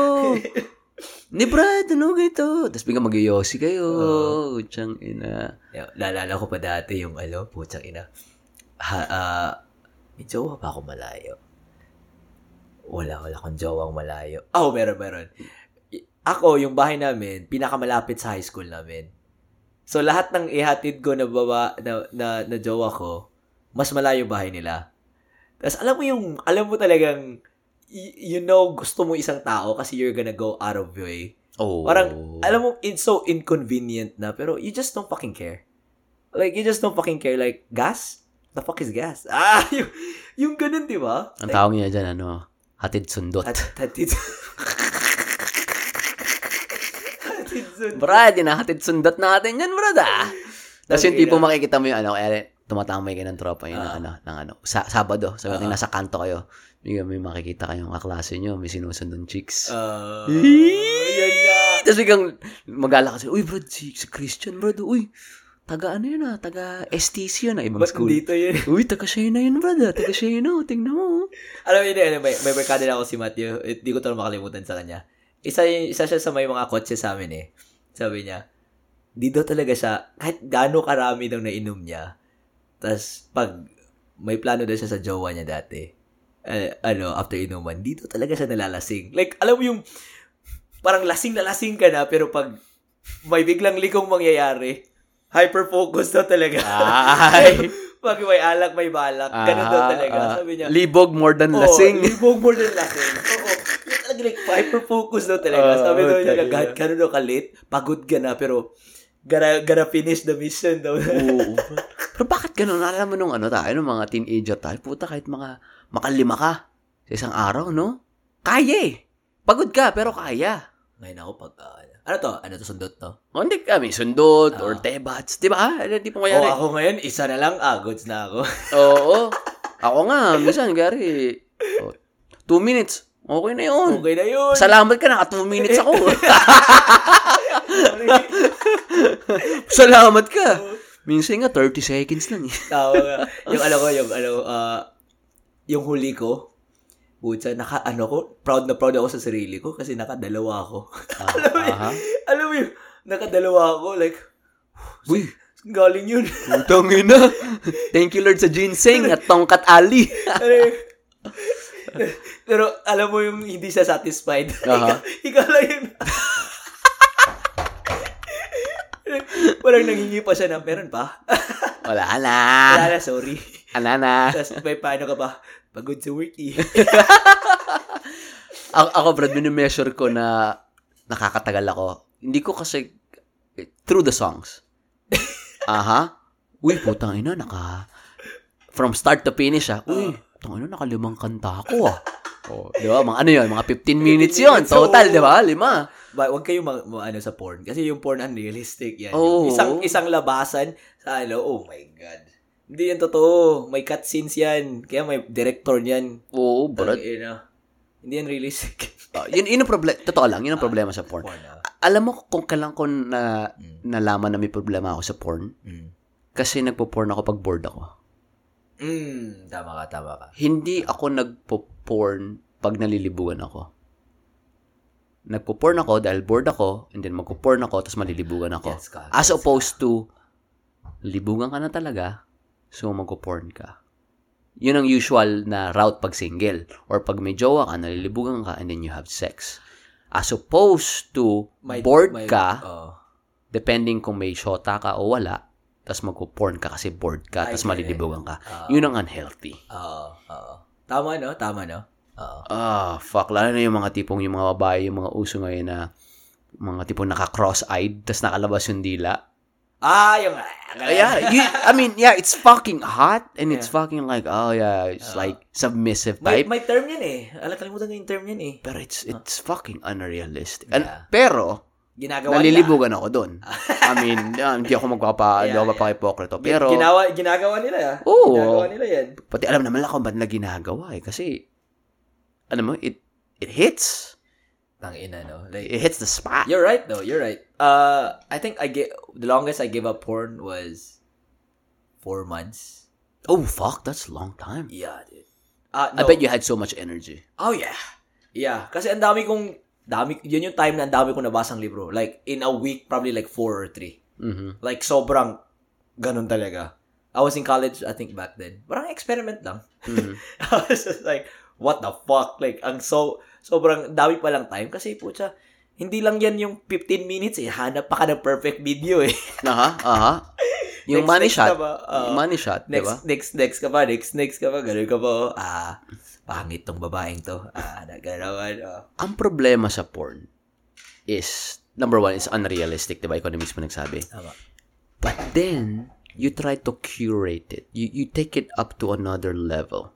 to the point na ang exaggeration example nito is you're looking for a girl who has a butt of African, who has a pussy of Asian, who has boobs of 18-year-old girl, and who looks like a teacher. Yeah. Diba? And you try to put that together, and then you look for it. Kasi makikita mo minsan, mahuhuli mo sarili mo ng mga keywords mo, diba? Diba? And then, you get fucking bored. No. You go off the rails. Yeah. You go for like weird shit sometimes. Yeah. Have you, I'm not asking you to divulge it, pero minsan may mga times na when you nut, you're like, what the fuck did I just watch? Yeah, like it's just, why did I do that? It's just like something like, alam mo yung puta, like, sa totoong buhay to, hindi ko to gagawin. Alam mo yung mga ganun, yung mga ganung categories. You look for extremes, di ba, minsan? To the point na parang, what the fuck? Yung tipong, alam mo yung guilt, pagkatapos mong labas, parang, what the fuck did I just watch? Alam mo yung post-nut clarity talaga. Bro, post-nut guilty. Post-nut guilt. Alam mo yung going back, cycling back sa isang episode natin, yung post-workout clarity. Di ba, napag-usapan natin yung post-nut clarity. 3 ata yun or 4 eh. Sa mga pinakauna natin. Sabi ko, one time, may date akong pupuntahan, tapos nagtebats ako bago. Uh-huh.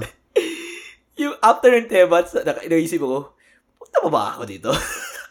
Alam mo, ito na yung goal ko, mapunta ng date eh. Pero, nagawa ko na eh. Don't go with a loaded gun. nagawa ko na to eh. Pero yun yung purpose natin eh, di ba? Don't go with a loaded gun eh. Para, again, to last longer or ganun. Pero parang naisip ako, nagawa ko na yung... Not to last longer. It's actually for you to get rid of that scent of needing to do it. Because girls, they like it. They like things that they... I'm not saying all girls, but people like what they can't have. Like, if you're in a date with an intention, kasi lahat tayo, we've been programmed to have this, first date, first kiss, if you get lucky, you'll have sex. Yeah. If you don't have that in mind, and you're just you, kasi nilabasan ka na, di ba? And you're just fucking you, and just being in the present. They feel less threatened, they feel less guarded, yung mga ganun. You're not gonna focus on the libog side. You're gonna focus on really getting to know the person, being your best self. Now that I think about it, you're not gonna be too thirsty. Yeah, you're right. Yeah, you're right. I sa mga dates, you're right. Puchang ina. Paano kanyari may date ka, may nalibogan ka? Wait, I'll go to the bathroom. Puchang ina. Alam mo yung, ito kasi may utak yung una natin, titi. Eh, diba? Alam mo yung, pag nasa public, I'm pretty sure you experience this. Yung parang mga, pucha, ba't ngayon pa? Oh, yeah, fuck. Ba't ngayon pa? Tapos parang, huwag muna tayong alabas muna. Nangyari yan sa akin eh. Alam mo yung parang puchang konting saglit lang. So, konting sahit, nadaplisan lang. Pucha, tumigas pa. Si Manoy. Sumaludo si Manoy. Mamaya muna tayo. Alam mo problema? Alam mo yung pag nasa classroom ka? Tapos tatayo ka. Uniform mo. Tapos biglang kukunin mo yung notebook mo, tatakpan mo, or magka-crouch ka para itago yung titi mo. Kaya ako may dati, sling bag. Uh-huh. Kasi mas sa harapan. Oh, kasi kung yung tawag niyo, behero na bag, ay alam mo yung parang sling bag na, ay yung parang green na bag ko, yung parang ganun. Kasi pag ganun, nasa likod yun eh. Uh-huh. As opposed yung mga bench na sling bag, lalagay mo na sa harapan. Alam mo, si MC, ang nagpauso ng slim fit na pants sa batch namin eh. Yung tipong, di ba, may uniform kami. Pero sa kanya, pinapa-alter niya talaga na slim fit. Parang tapered yung ganun. Tapered. Alam mo yung tarang, smart casual look. Siya talaga nagpauso. May nga puta napansin namin pagkataas yun. Every time na, siyempre, manamig sa classroom. Tapos, siyempre, minsan may mga, classic ang, di ba? Yung, puta niya, titigasan ka. Kailangan puta ng banyo. Hindi ka makatayo. Kasi pag tumayo ka, bakat. Depende pa kung saan ka nakaupo. Kung nakaupo ka sa harapan, hindi naglalakad ka sa harapan, kita na lahat. Kung nasa likod ka, may dadaanan ka pa rin tao. Swerte ka na lang kung malapit ka sa exit. Pero most of the time, hindi. Kasi usually yung mga lalaki, nasa likod tayo or nasa harapan tayo. Tapos nasa isang kanto lang tayo. Tapos tatayo ka, hindi po naka-crouch, sinatago. Ganun, Joe. Sobrang hirap pa naman umihi pag matigas. Lalo na sa umaga. Oo. Yung jeep, yung nasa jeep ka, tas titigas, stop mo na. Naalala mo yung nung college ka or high school ka, pagsasakay ka ng jeep, yung mga babae, sasakay din ng jeep, tas medyo basa pa yung buhok. Tapos yung iba, maano sa uniforme. Maano sa uniforme. Tapos medyo makikita mo yung bra nila. Ay, puta. Tapos yung tipong, ano? Amoy Angel's Cologne. Sunsilk pa. Oh, Sunsilk ko! Ang maganda sa mga Pilipina, talaga malinis eh. Kasi diba, yung mga bahay ito, minsan hindi sila nililigo for 2-3 days.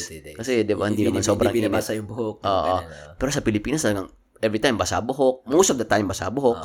And then, at least once or twice a day naliligo. Diba? Nakakamiss yung ganyan, hindi pong makakasabay mo sa jeep, siksikan yung katabi mo. Medyo basa-basa yung buhok. Tapos pag inaboy mo, rejoice, panty. With leave-on conditioner. Yan talaga yung namiss ko sa atin eh. Yung mga, ano bang school nyo, Brad? Pantalon, yung sa babae? Slacks or skirt? College or high school? College, nakaano sila? Skorts. Skorts. As in, pag nakita mo, it looks like a skirt. Yeah, pero pag ginanon mo, may shorts. Parang capri shorts. Ah, may leggings. Parang may leggings. Pero kasama siya sa uniform. As in, pag sinuot mo yung uniform, isang ganun lang. Above knee short? Above knee or below knee? Depende. Pwede mong, yung iba nagbe-below knee, iba nag-above knee. Sa amin kasi ano siya eh, slacks yung normal. Mm-hmm. Tapos pag yung mga quote-unquote sikat or yung mga parang influencer sa... Yung mga babae? Oo, magsiskirt. Head-turner talaga. Kasi, in the of the sea of slacks, nakaskirt yung 2-5, titingin ko talaga eh. Sana kaya sila ngayon? Sa amin naman, yung I think 4th or 5th year mo yung skirts, pero 1st to 3rd year is yung parang pencil cut na skirt. Medyo matahaba talaga. Pero ang the best sa UST pare is yung mga taga CIFAD, College of Fine Arts and Design.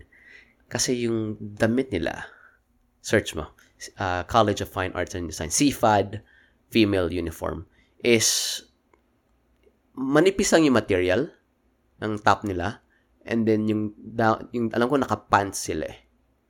Yung iba talagang pag, alam mo yung hapit na hapit yung pants. V-neck. Oh, yeah. V-neck! Yeah. Yung V-neck na manipis na puti. Na may parang brown sa may pula, V-neck. May pula. Pakita nga. Ito. May chicks nga. Oo, bro. Etong V-neck. Ay, ito yung mga tipo pag nabasa. Yung V-neck na lang eh. Pucha, Brad. Minsan kaya rin may mga, alam mo yun, talagang blessed na mga C or D. Putong. Search ito, CIFAD.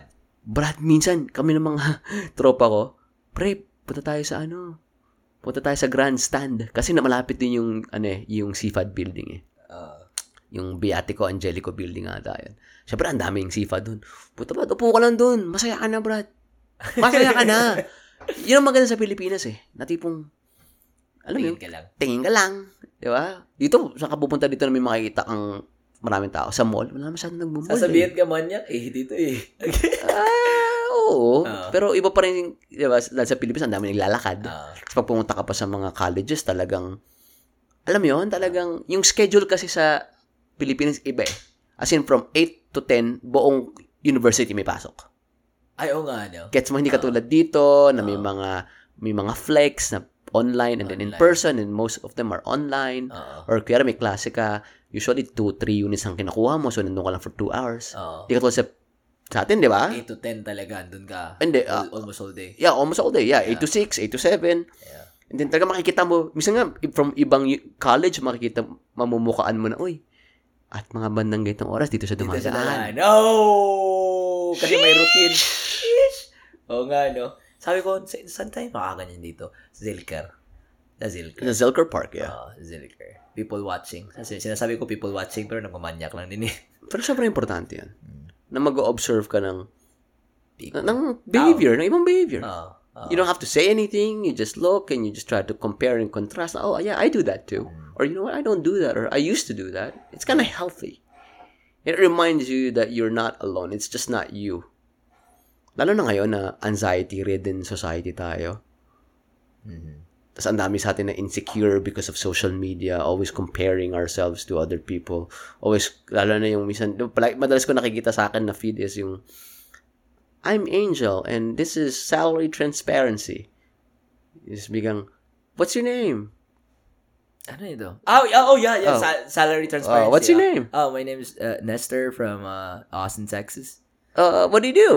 I'm a a therapist. And how much do you make? Because I mean, what's your guilty pleasure? Yeah. Debats. Guilty na pleasure guilty. Pleasure muna tsaka guilty. What's your guilty pleasure? 2 girls, 1 cup? Guilty ka pero pleasurable, sir. Tama, no? Nag-imagine ako. Nang ano? Ano? Alam, just going back then, Brad, you say, di ba, people, sa Zilker tayo, people watch eh. I realized na, although friendly na nga tayo, I realized na how friendly we are as Filipinos. Kasi nga, like, nagpa-paddleboard ako minsan. Tapos, minsan may kasama akong ka-date, minsan kasama natin si Cody, tayo. Mm. Tapos parang, papaddleboard lang. Tapos parang may dadaan, ngingiti lang ako. Kunwari may couple dyan, ngingiti ako, tapos ngingiti din sila. Tapos, hey, paddleboard, high five, yung ganun. Mm. Tapos, parang kung sa kanilang Cody, it's unusual. Mm-hmm. Parang ganun. Tapos, naisip ko, parang, it's such a simple gesture na, it didn't take a lot from me, but it made me feel good, and I think it made other people feel good. Why don't people do that more often? Yung mga ano, like simple hi, simple mga ganun. I think it's good. I think you do that, but I think that a lot of people have done it and probably na trauma. Siguro ni sila pinansin, or they would probably be in a company of friends that would say, "Why did you do that? What's the point of that?" Yeah. And you were just being yourself. Just being fun? Yeah. Like, yeah. I was like, because I think Steph was the one reacting to it back then. Like, like she looked at me like, di ba gano'n gumagano yung mukha niya? Like, oh. Very expressive yung mukha ni Steph. Ganun. So I was like, you know, it's fun. It's fun. Yeah. And you don't have to explain yourself. Yeah. I was like, it's fun. Mm-hmm. But yeah, I was wondering. I mean, again, different people, different definitions of fun. Parang ganun. Yeah. Yeah. I think it's a good gesture, especially yung mga tipong, you know, you make an effort to say hi to people. Di ba, ikaw ganun ka, di ba? I think it's good because, you know, not that it takes people na parang aback, but you make connections. And I think it's the inner child in us. Because I think, iba, recently, naligo tayo ng ulan, di ba? Yeah. Uy, putang, sarap nun. Napag-usapan namin yan eh, nung... Kaya nga napunta ko sa nag-workout tayo sabay noon eh or probably sabay tayo nag-workout. Yeah, that was last week. Yeah. Tapos nung nag-group session kami, hindi ako nag-group session. Si Shannon nag-group session pero nag-disturb ako sa kanya, pumunta ako sa group ni Shannon. Si Shannon medyo medyo kung ako wild, unpredictable, siya straight down to the T, Christian girl parang ganun. Sabi ko sa kanya, kinausap ko yung mga clients niya. Parang, hi, I'm Lester, parang ganun. Tapos nagjo-joke-joke ako sa kanila. Tapos parang dumating ko sa topic, sabi nila, para daw akong bata, sabi nila. Tapos parang, okay, speaking of child, ako, it's gonna rain today. Like, when's the last time you guys bathed in the rain? Mm-hmm. Like, when you were young, you were so eager, right? Mm-hmm. But your mom tried to stop you. Where's your mom now? You're all adults. Why aren't you doing it? It's fucking fun, man. Oh, I know. Tapos parang napag-isipan nila. Sabi ko, if it rains later on, if it's strong enough, you know, it's not gonna thunder, try it. Mm-hmm. You know, nobody's stopping you. You know? Tapos nag-workout tayo. Tapos sabi ko sa'yo, pagdating mo, sabi ko, pag ulan to, Brad, ligo tayo ulan. Pag ulan, boom! Ang sarap eh. Oo. Tapos diba tayo, yung pagkatapos mo, ako naman, diba? Umupo lang ako sa garahe, nakaupo lang ako. Umupo lang, oo. Parang naalala ko na nung pagkabata ko na, this was so fucking fun because... There were like 10, 12 of us when we were kids. Oo. Takbuhan sa ulan. Tawa, no? Block 1, 2, 3. Tatawagin mo pa, ay, alin naman na. Oh my God. Si nanay mo, mapupulmon niya kanyan. Ang inang bata ko. Sige, nanay. Putragis. Putragis ka. Nasa labas na si Phoebe, nay. Mahagip ka ng ano dyan. Mahagip ka ng mga kotse dyan. Muulan pa. Pagkatapos, sipon-sipon, worth it! Hindi, nanay mo, sabi ko sa'yo eh. Tapos ikaw, okay lang. Pakikaw yung Bix, babe. Yan talaga eh. Yung the play yeah. As. Don't forget that. Yeah. Don't fucking forget that. Yung mga pero ating, I understand why people get too caught up sa mga seriousness sa buhay. Kasi nga, pag may mangyaring masama na ano, di ba? But I think it's media, Brad. Do you think it's media? Like, make it appear like play is for kids? Play is for kids or play is childish. That, yeah. Yan yung term. Yeah, yeah. I think it's pretty much media. Media, yeah. And, you know, our environment, and like being a kid, you always wanted to be an adult and you didn't really see adults playing a lot. Yeah. But, kasi may research, anong book yun, Brad? Pinigay mo sa akin yun eh. Alam ko yung sinasabi mo about play. Uh-huh. Uh-huh. Unfuck, is it unfuck yourself? Yeah. Because it says about like, why don't, like, kasi may researchers na if you incorporate play sa buhay mo, again, you're gonna lower, it's the cliche, lower and less likely to be anxious, depressed, and about productivity then, mas productive yung people. You know, why don't people incorporate that as much? I know companies like Google, Meta, those big companies, they incorporate that in a way, you know. But again, people associate play as childish. Mm-hmm. But what is childish? You know, yeah. What is an adult? Mm-hmm. You know, pag sabihin mo, oh, he's already an adult. What does that mean? Like, does it look like he got his shit together? Mm-hmm. You know, which we are finding out in your 30s. We don't have it. Nobody knows. Yeah, nobody's together. Everybody's trying to figure out. Yeah. Everybody's, you know, a lot of our friends are in therapy, trying to, you know themselves. Yeah. And playing actually triggers imagination, triggers creativity. Yeah. And the fact, you know, it can work psychosomatic from your brain to your body movement. Mm-hmm. Also, it works the other way. Body movement triggers, you know, your brain function. Yeah. Tama, no? Yan yung inaano ko, yung imagination and creativity. Yeah. Oh. I like that, man. I like the, yung ulan, na gano'n, and just fun things. And I remember as a kid, like, kuyari, pupunta kaming mall or pupunta kami ng just anywhere. You know, pag may nakita kang maliit na bench, anong gagawin mo? Tatalong ka sa bench na yun. Biglang tatalong ka pa ba? Bakit? Wala lang. Tapos nalala mo yung ano? Nalala mo yung parang, dadaan ka lang, tapos parang, kunwari ka, yung kamay mo parang ninja. Aha. Yung kamay mo nasa likod. Yung mga ganun. Like, as simple as that. Again, I think also to the society things na, probably crazy. Yung parang ganun. Uh-huh. And then, I don't fucking care. Nobody knows me here. Uh-huh. You know, depende din sa tao, how much they value self-image, yung mga ganun. Oh, yeah. And it's also conformity. Yeah. Diba? You want to belong in a tribe, and if you do things that are weird or out of the norm, you draw negative attention to you. And you don't want that. Yeah. Diba? You want to be part of the tribe. You want to be, like, if you are at, let's say, in a formal event, you want to act formal because that's how everyone is acting. If let's say you're 40, you want to act or do things what 40-year-olds are doing. Yeah. Like, di ba naisip ko, ilang beses na ako natanong na, what are you like kung sa therapy? Mm-hmm. Kasi they can't picture me, especially people that they're new, mm-hmm. even them, Steph and them na, they can't picture me doing therapy. Mm-hmm. The way I act with you guys, mm-hmm. yung parang jokes palagi, like, fuck, yung mga bad words, mga ganun. Mm-hmm. Again, it's conformity, di ba? Tapos pag after ng session, kaya nga si Shannon medyo napipikon siya sa akin. Mm-hmm. Yeah. Tapos sinabi mo sa akin na medyo, kinamplay mo na siya dati, di ba? Na parang sinabi niya na bakit mo nag-share ka ng mga intimate details about you? Oh, yeah. No, not to her, I think. No, from her to you, binigyan kayo ng feedback na parang how come you share intimate details to your clients? Pero ikaw, diba sabi mo meron kang mga templates? Oh, yeah, templates. Uh-huh. Yeah. Kasi you're right.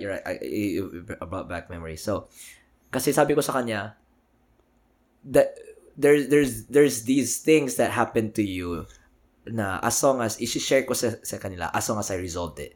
That's one of the parang rules, unspoken rules sa amin na it's also beneficial to the client. Yeah. Tapos sabi ko sa kanya, like, how would they feel na you're too impersonal? Kasi nga, like, oh, how will they know na if they didn't go through this? Or how will they know if somehow, some way they can't understand in the most basic sense of my emotion? Parang mga ganun. So, basta pagkasyanan, like, kunwari, si clients, sabay kami lunch palagi. Is tabi kami ng office kunwari, tapos lalabas siya, tapos alam ko na, lalabas ako, like, I'm like, I'm so hungry, tapos ganun ako, mag-jump, tapos siya nun, like, tone it down, you're like a kid, like, like I'm just hungry, I'm excited, parang ganun, tapos tatawa yung mga tao, like, parang tatawa lang, they're just like, oh, like, they're happy, but siya nun, she's like, you're not acting like a therapist, and I'm like, okay, tapos parang sabi niya, nothing against her because she doesn't know me, like how I operate sa ano, like kunwari group sessions I'll incorporate like humor, jokes, or like some smart banters, parang mga ganun, to keep it engaging. Tapos parang iniisip niya sa akin na I'm probably just like putting on a show, parang sabi ko not necessarily, parang ganun. Actually may tatlong clients na siya nag-switch over sa akin eh, I just didn't tell her na the reasons. Kasi nagreklamo sila kasi like they can't seem to find like parang connection, parang ganun sa kanya. Because she's like, and so there's a lot of things, factors. Like kunwari, kung like she'll see clients, the distance matter too. I don't know how it is with your therapist too, pero just like this, probably this, about 4 feet further away from where we are right now. Okay. Not that far. Siguro kung nandun ka sa wall na yon, that would be, yeah, that's it. And then dito si ano? No, I mean, I would be sitting where I am, okay, and you can move back to the wall. That's how far Brandy is to me. Is there something between just you guys?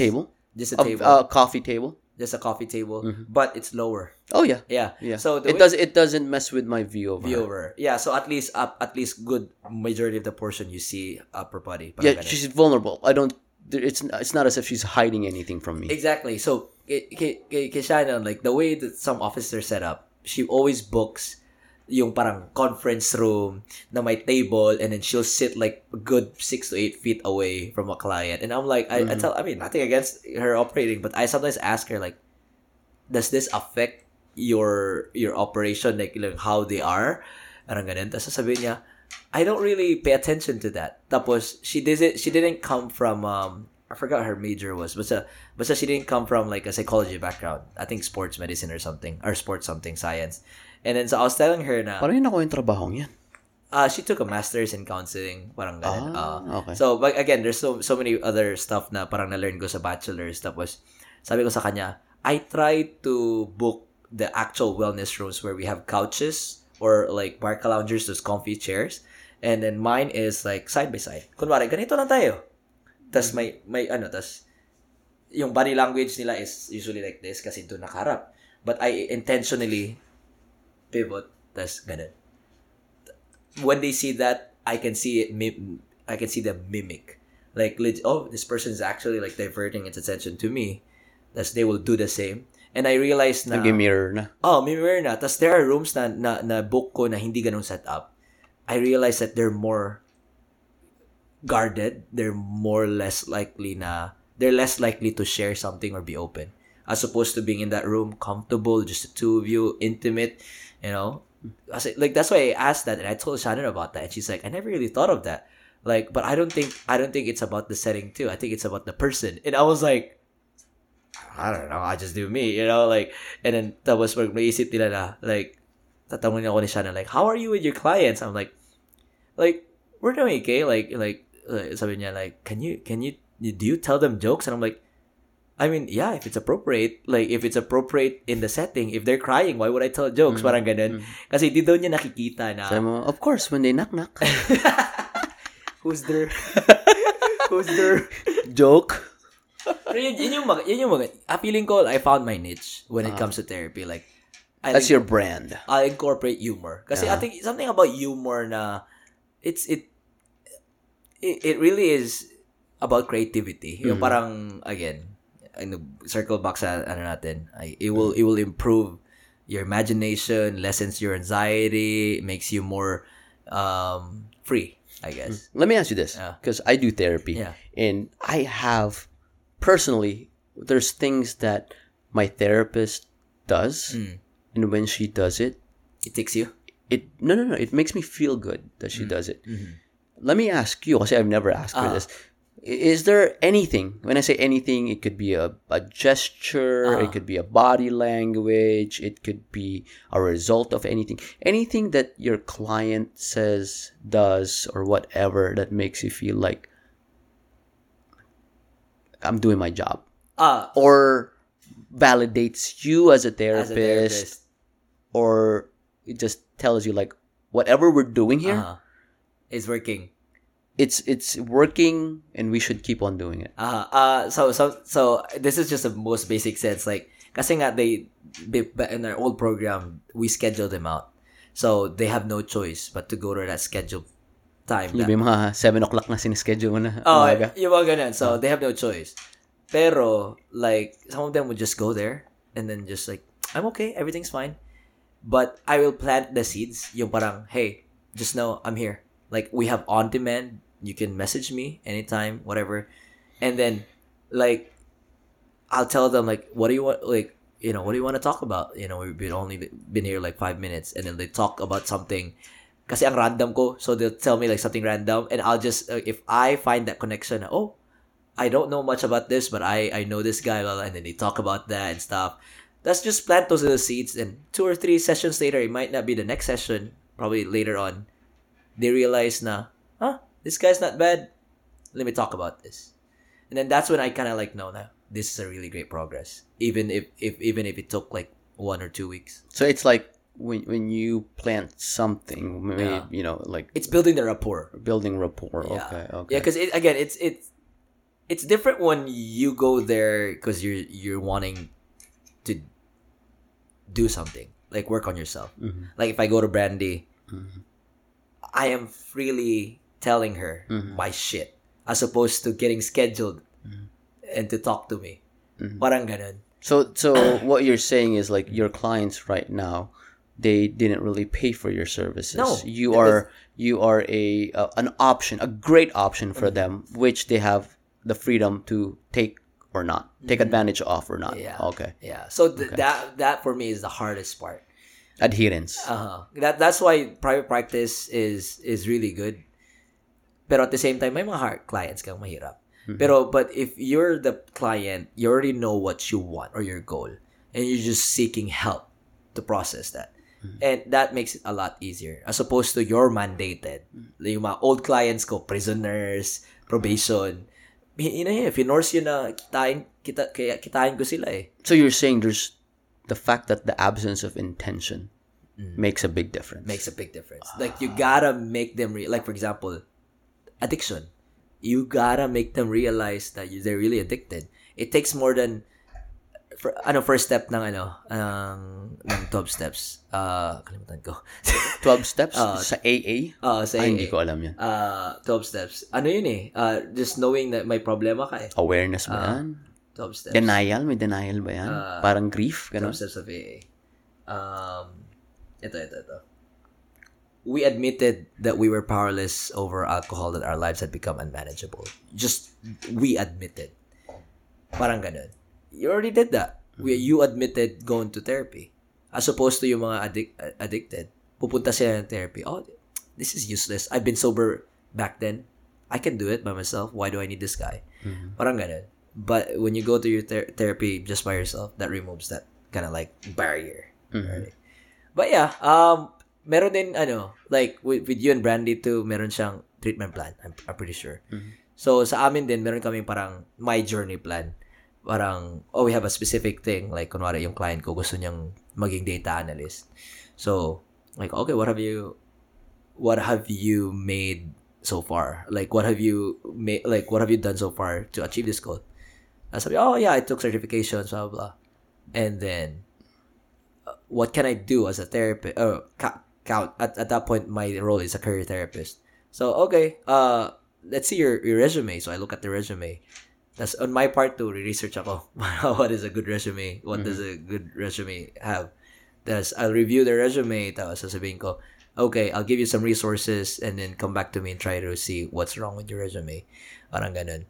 Tapos, when she has it, tapos i-review ko, okay, you did your part, and then try applying to 5 jobs now, 10 jobs later, parang ganun. Tapos when she gets it, or when she gets interviews, for me, those are like signs na, we're really making progress. Parang ganun. Now that you explained the flow, it reminds me of, have you watched Billions?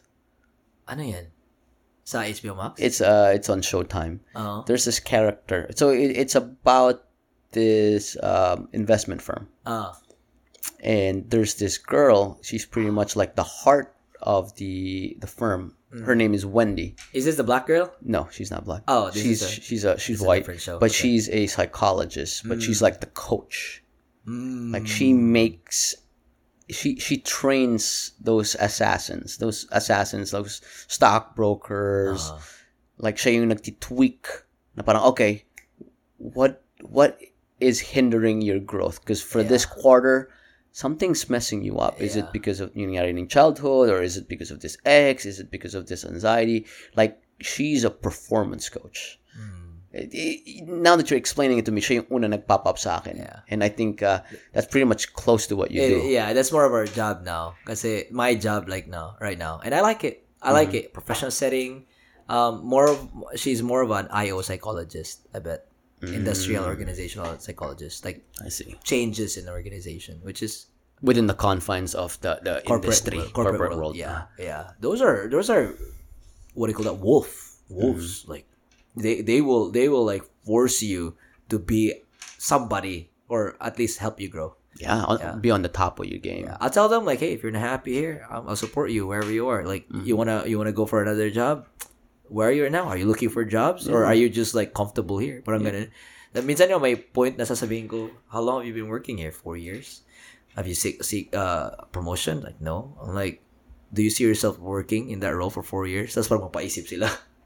That's like, okay, let's work on that. You want to become thing? Like, have you taken responsibilities beyond your role? That's what I mean, it's probably the reason why they don't look at you beyond that. Parang ganun. There's no initiative. Yung mga ganun moments na encourage mo lang. Kasi part of the job description was motivational interviewing. One of the things that my therapist does that I know, every time she does it, I know that she's on top of it. Kasi diba sabi mo, it's a different therapy pag kunyari yung sa'yo. It's because it's an option given to employees of Facebook. Yeah. Diba? Like, it's not as if those employees pay you. Ako, diba? I pay for that service. So, every now and then, I would kind of look out for validations na, okay, worth it na binabayaran ko siya. Aside from clarity, aside from, your usual stuff that you get from therapy is, every time I talk to her, and I talk about a certain topic, which I know that I've told her before in the past, and she would give affirmation na, pinag-usapan natin, alala ko kasi ito yung sinabi mo. Every time nagaganon siya, na parang, fuck, okay, she does listen. She does listen. Or sometimes I would blurt out na, si ganito, si ganyan. Sabi, kaya sabi ko, si ganito, si ganyan. I don't know if you remember. Yun ang usual na na line ko after kong mag-introduce ng tao na feeling kong hindi niya kilala. I don't know if you remember. It's like, of course I remember, Pee-wee. This is your blah, blah, blah. And I'm like, okay. Magandang validation yan. Okay. Hindi ko sinasabi sa kanya yon, pero every time na maalala ko na parang, whoop! Tignan natin kung naalala niya. Alam mo, ginagawa, maninotice namin yan. Like, parang, hindi naman, parang tinitest. I don't do it intentionally. It, for us, it's like a challenge too. Yeah. Kasi as daming taong tinitingnan namin, like, it's just those basic life happenings, parang ganun. And I know na, pag naalala niya yung mga ganun bagay, kasi lalo na, kuyari, may pinag-usapan ako, sabihin natin, lately, pinag-usapan namin is yung mga traumatic things na nangyari sa akin.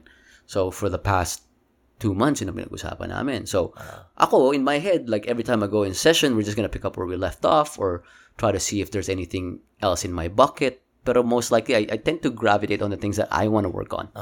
And kunyari, di pa nangyayari sa akin. Thank God. May gusto ko pag-usapan or gusto ko i-continue bigang siya. Parang clueless siya. Ako, sa loob-loob ko siguro, parang, wait.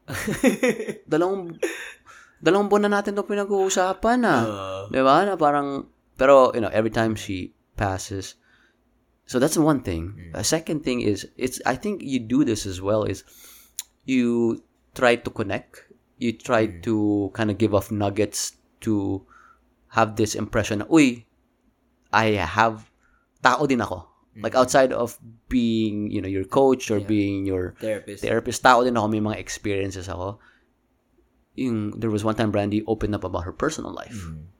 And she says, "Hey, just so you know, I don't really open up this, but I think you really need to hear this because we say that line because I think it would help you." Mm-hmm. Then may inopen up siya sa akin, and then of course in the back of my head it's like, "Oh, that was really sweet. She didn't need to open that up." But I think to fortify that sense of trust, she needed to tell me. Yeah. Para, alam mo yun, para masupport na, hey, I kind of understand, aside from my academics, I actually live this too, and I can help you with this.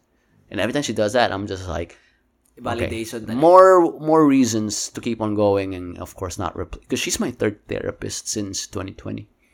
And I think I'll be staying until, you know, I don't know. She actually, did I tell you this? 2 months ago, she asked me, like, do you still want to keep on going? Yeah, because again, we don't want to keep on seeing you. Yeah. Because there comes to a point that we understand, even though you're not completely, you know, whatever, you yourself, you're regulating. Yeah. And, you know, I felt like she told me, like, oh, you obviously have the tools, and you've, totoo lang, I've noticed that I've grown a lot since nagsimula ako sa kanya, which was October of last year. Mm-hmm.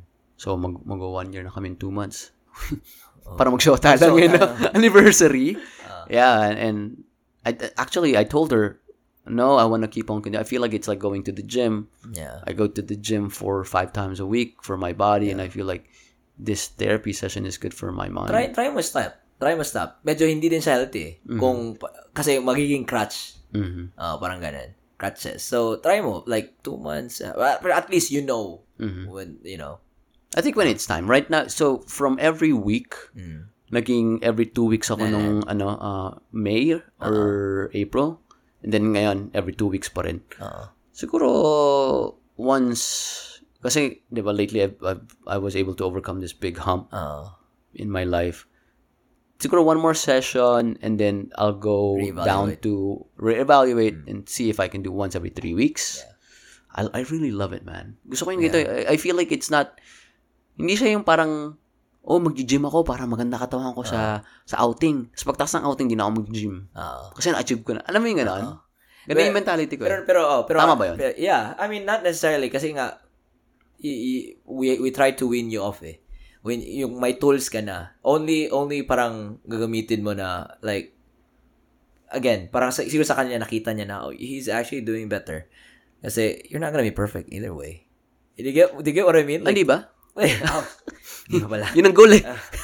Char! Brad, may na-miss ka dito. Pero, ay! Whitehead. Pero, yun talaga. Like, you know, like, as long as she feels like you're ready. Pero, I think yan siya natatakot eh. No. Na ma-dependent ka. But I feel like you're aware enough. Yeah, which was crazy because when she asked me, this was 2 months ago? That was 2 months ago. The 2 weeks after that is when I stumbled into yung big, you know, yung hump. Let's just call it a hump. As not to divulge anything too personal. Big hump. And then that's something that we've been working on, and it's crazy because I know it happened to me, and I've been aware of it. Pero yung the way that it's been the driver of my life for a long time, and then I just didn't realize it till that session, and it's crazy, man.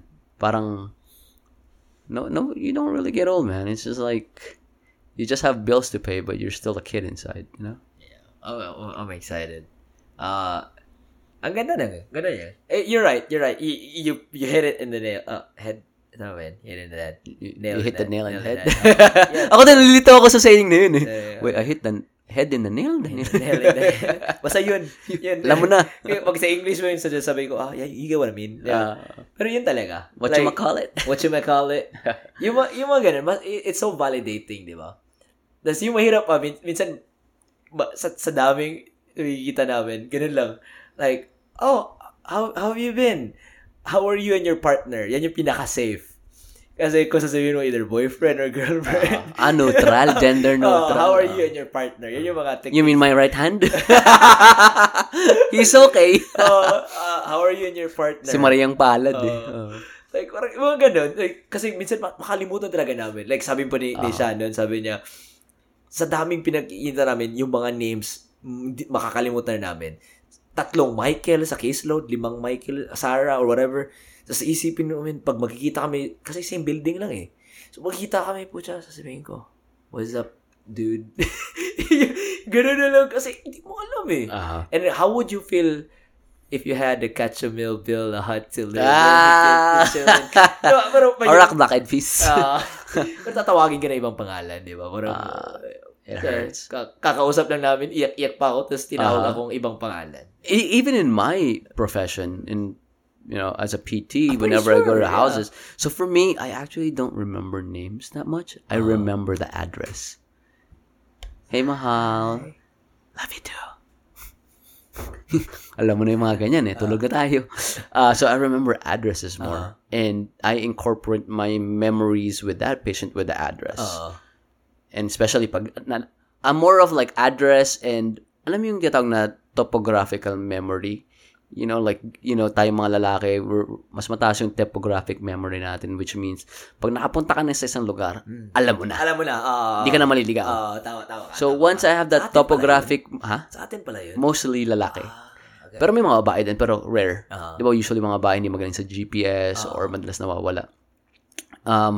Pag na-trigger na yung topographic memory ko na parang, okay, naalala ko itong neighborhood na to. Alam ko na yung pinag-usapan namin.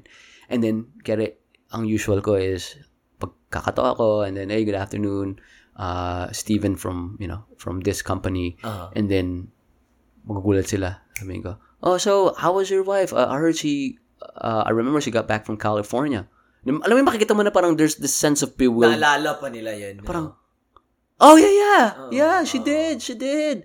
And may papalo up ako pa isa, did she, wow, did she score a hole in one?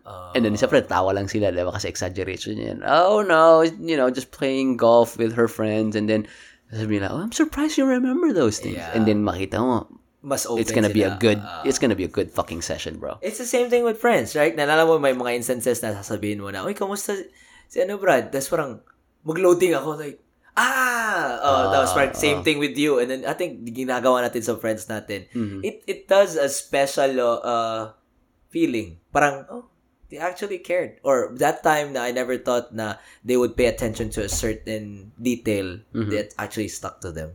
Parang yung mga ganun. Na parang, may real estate pala ako sa utak ni Nestor. Yan.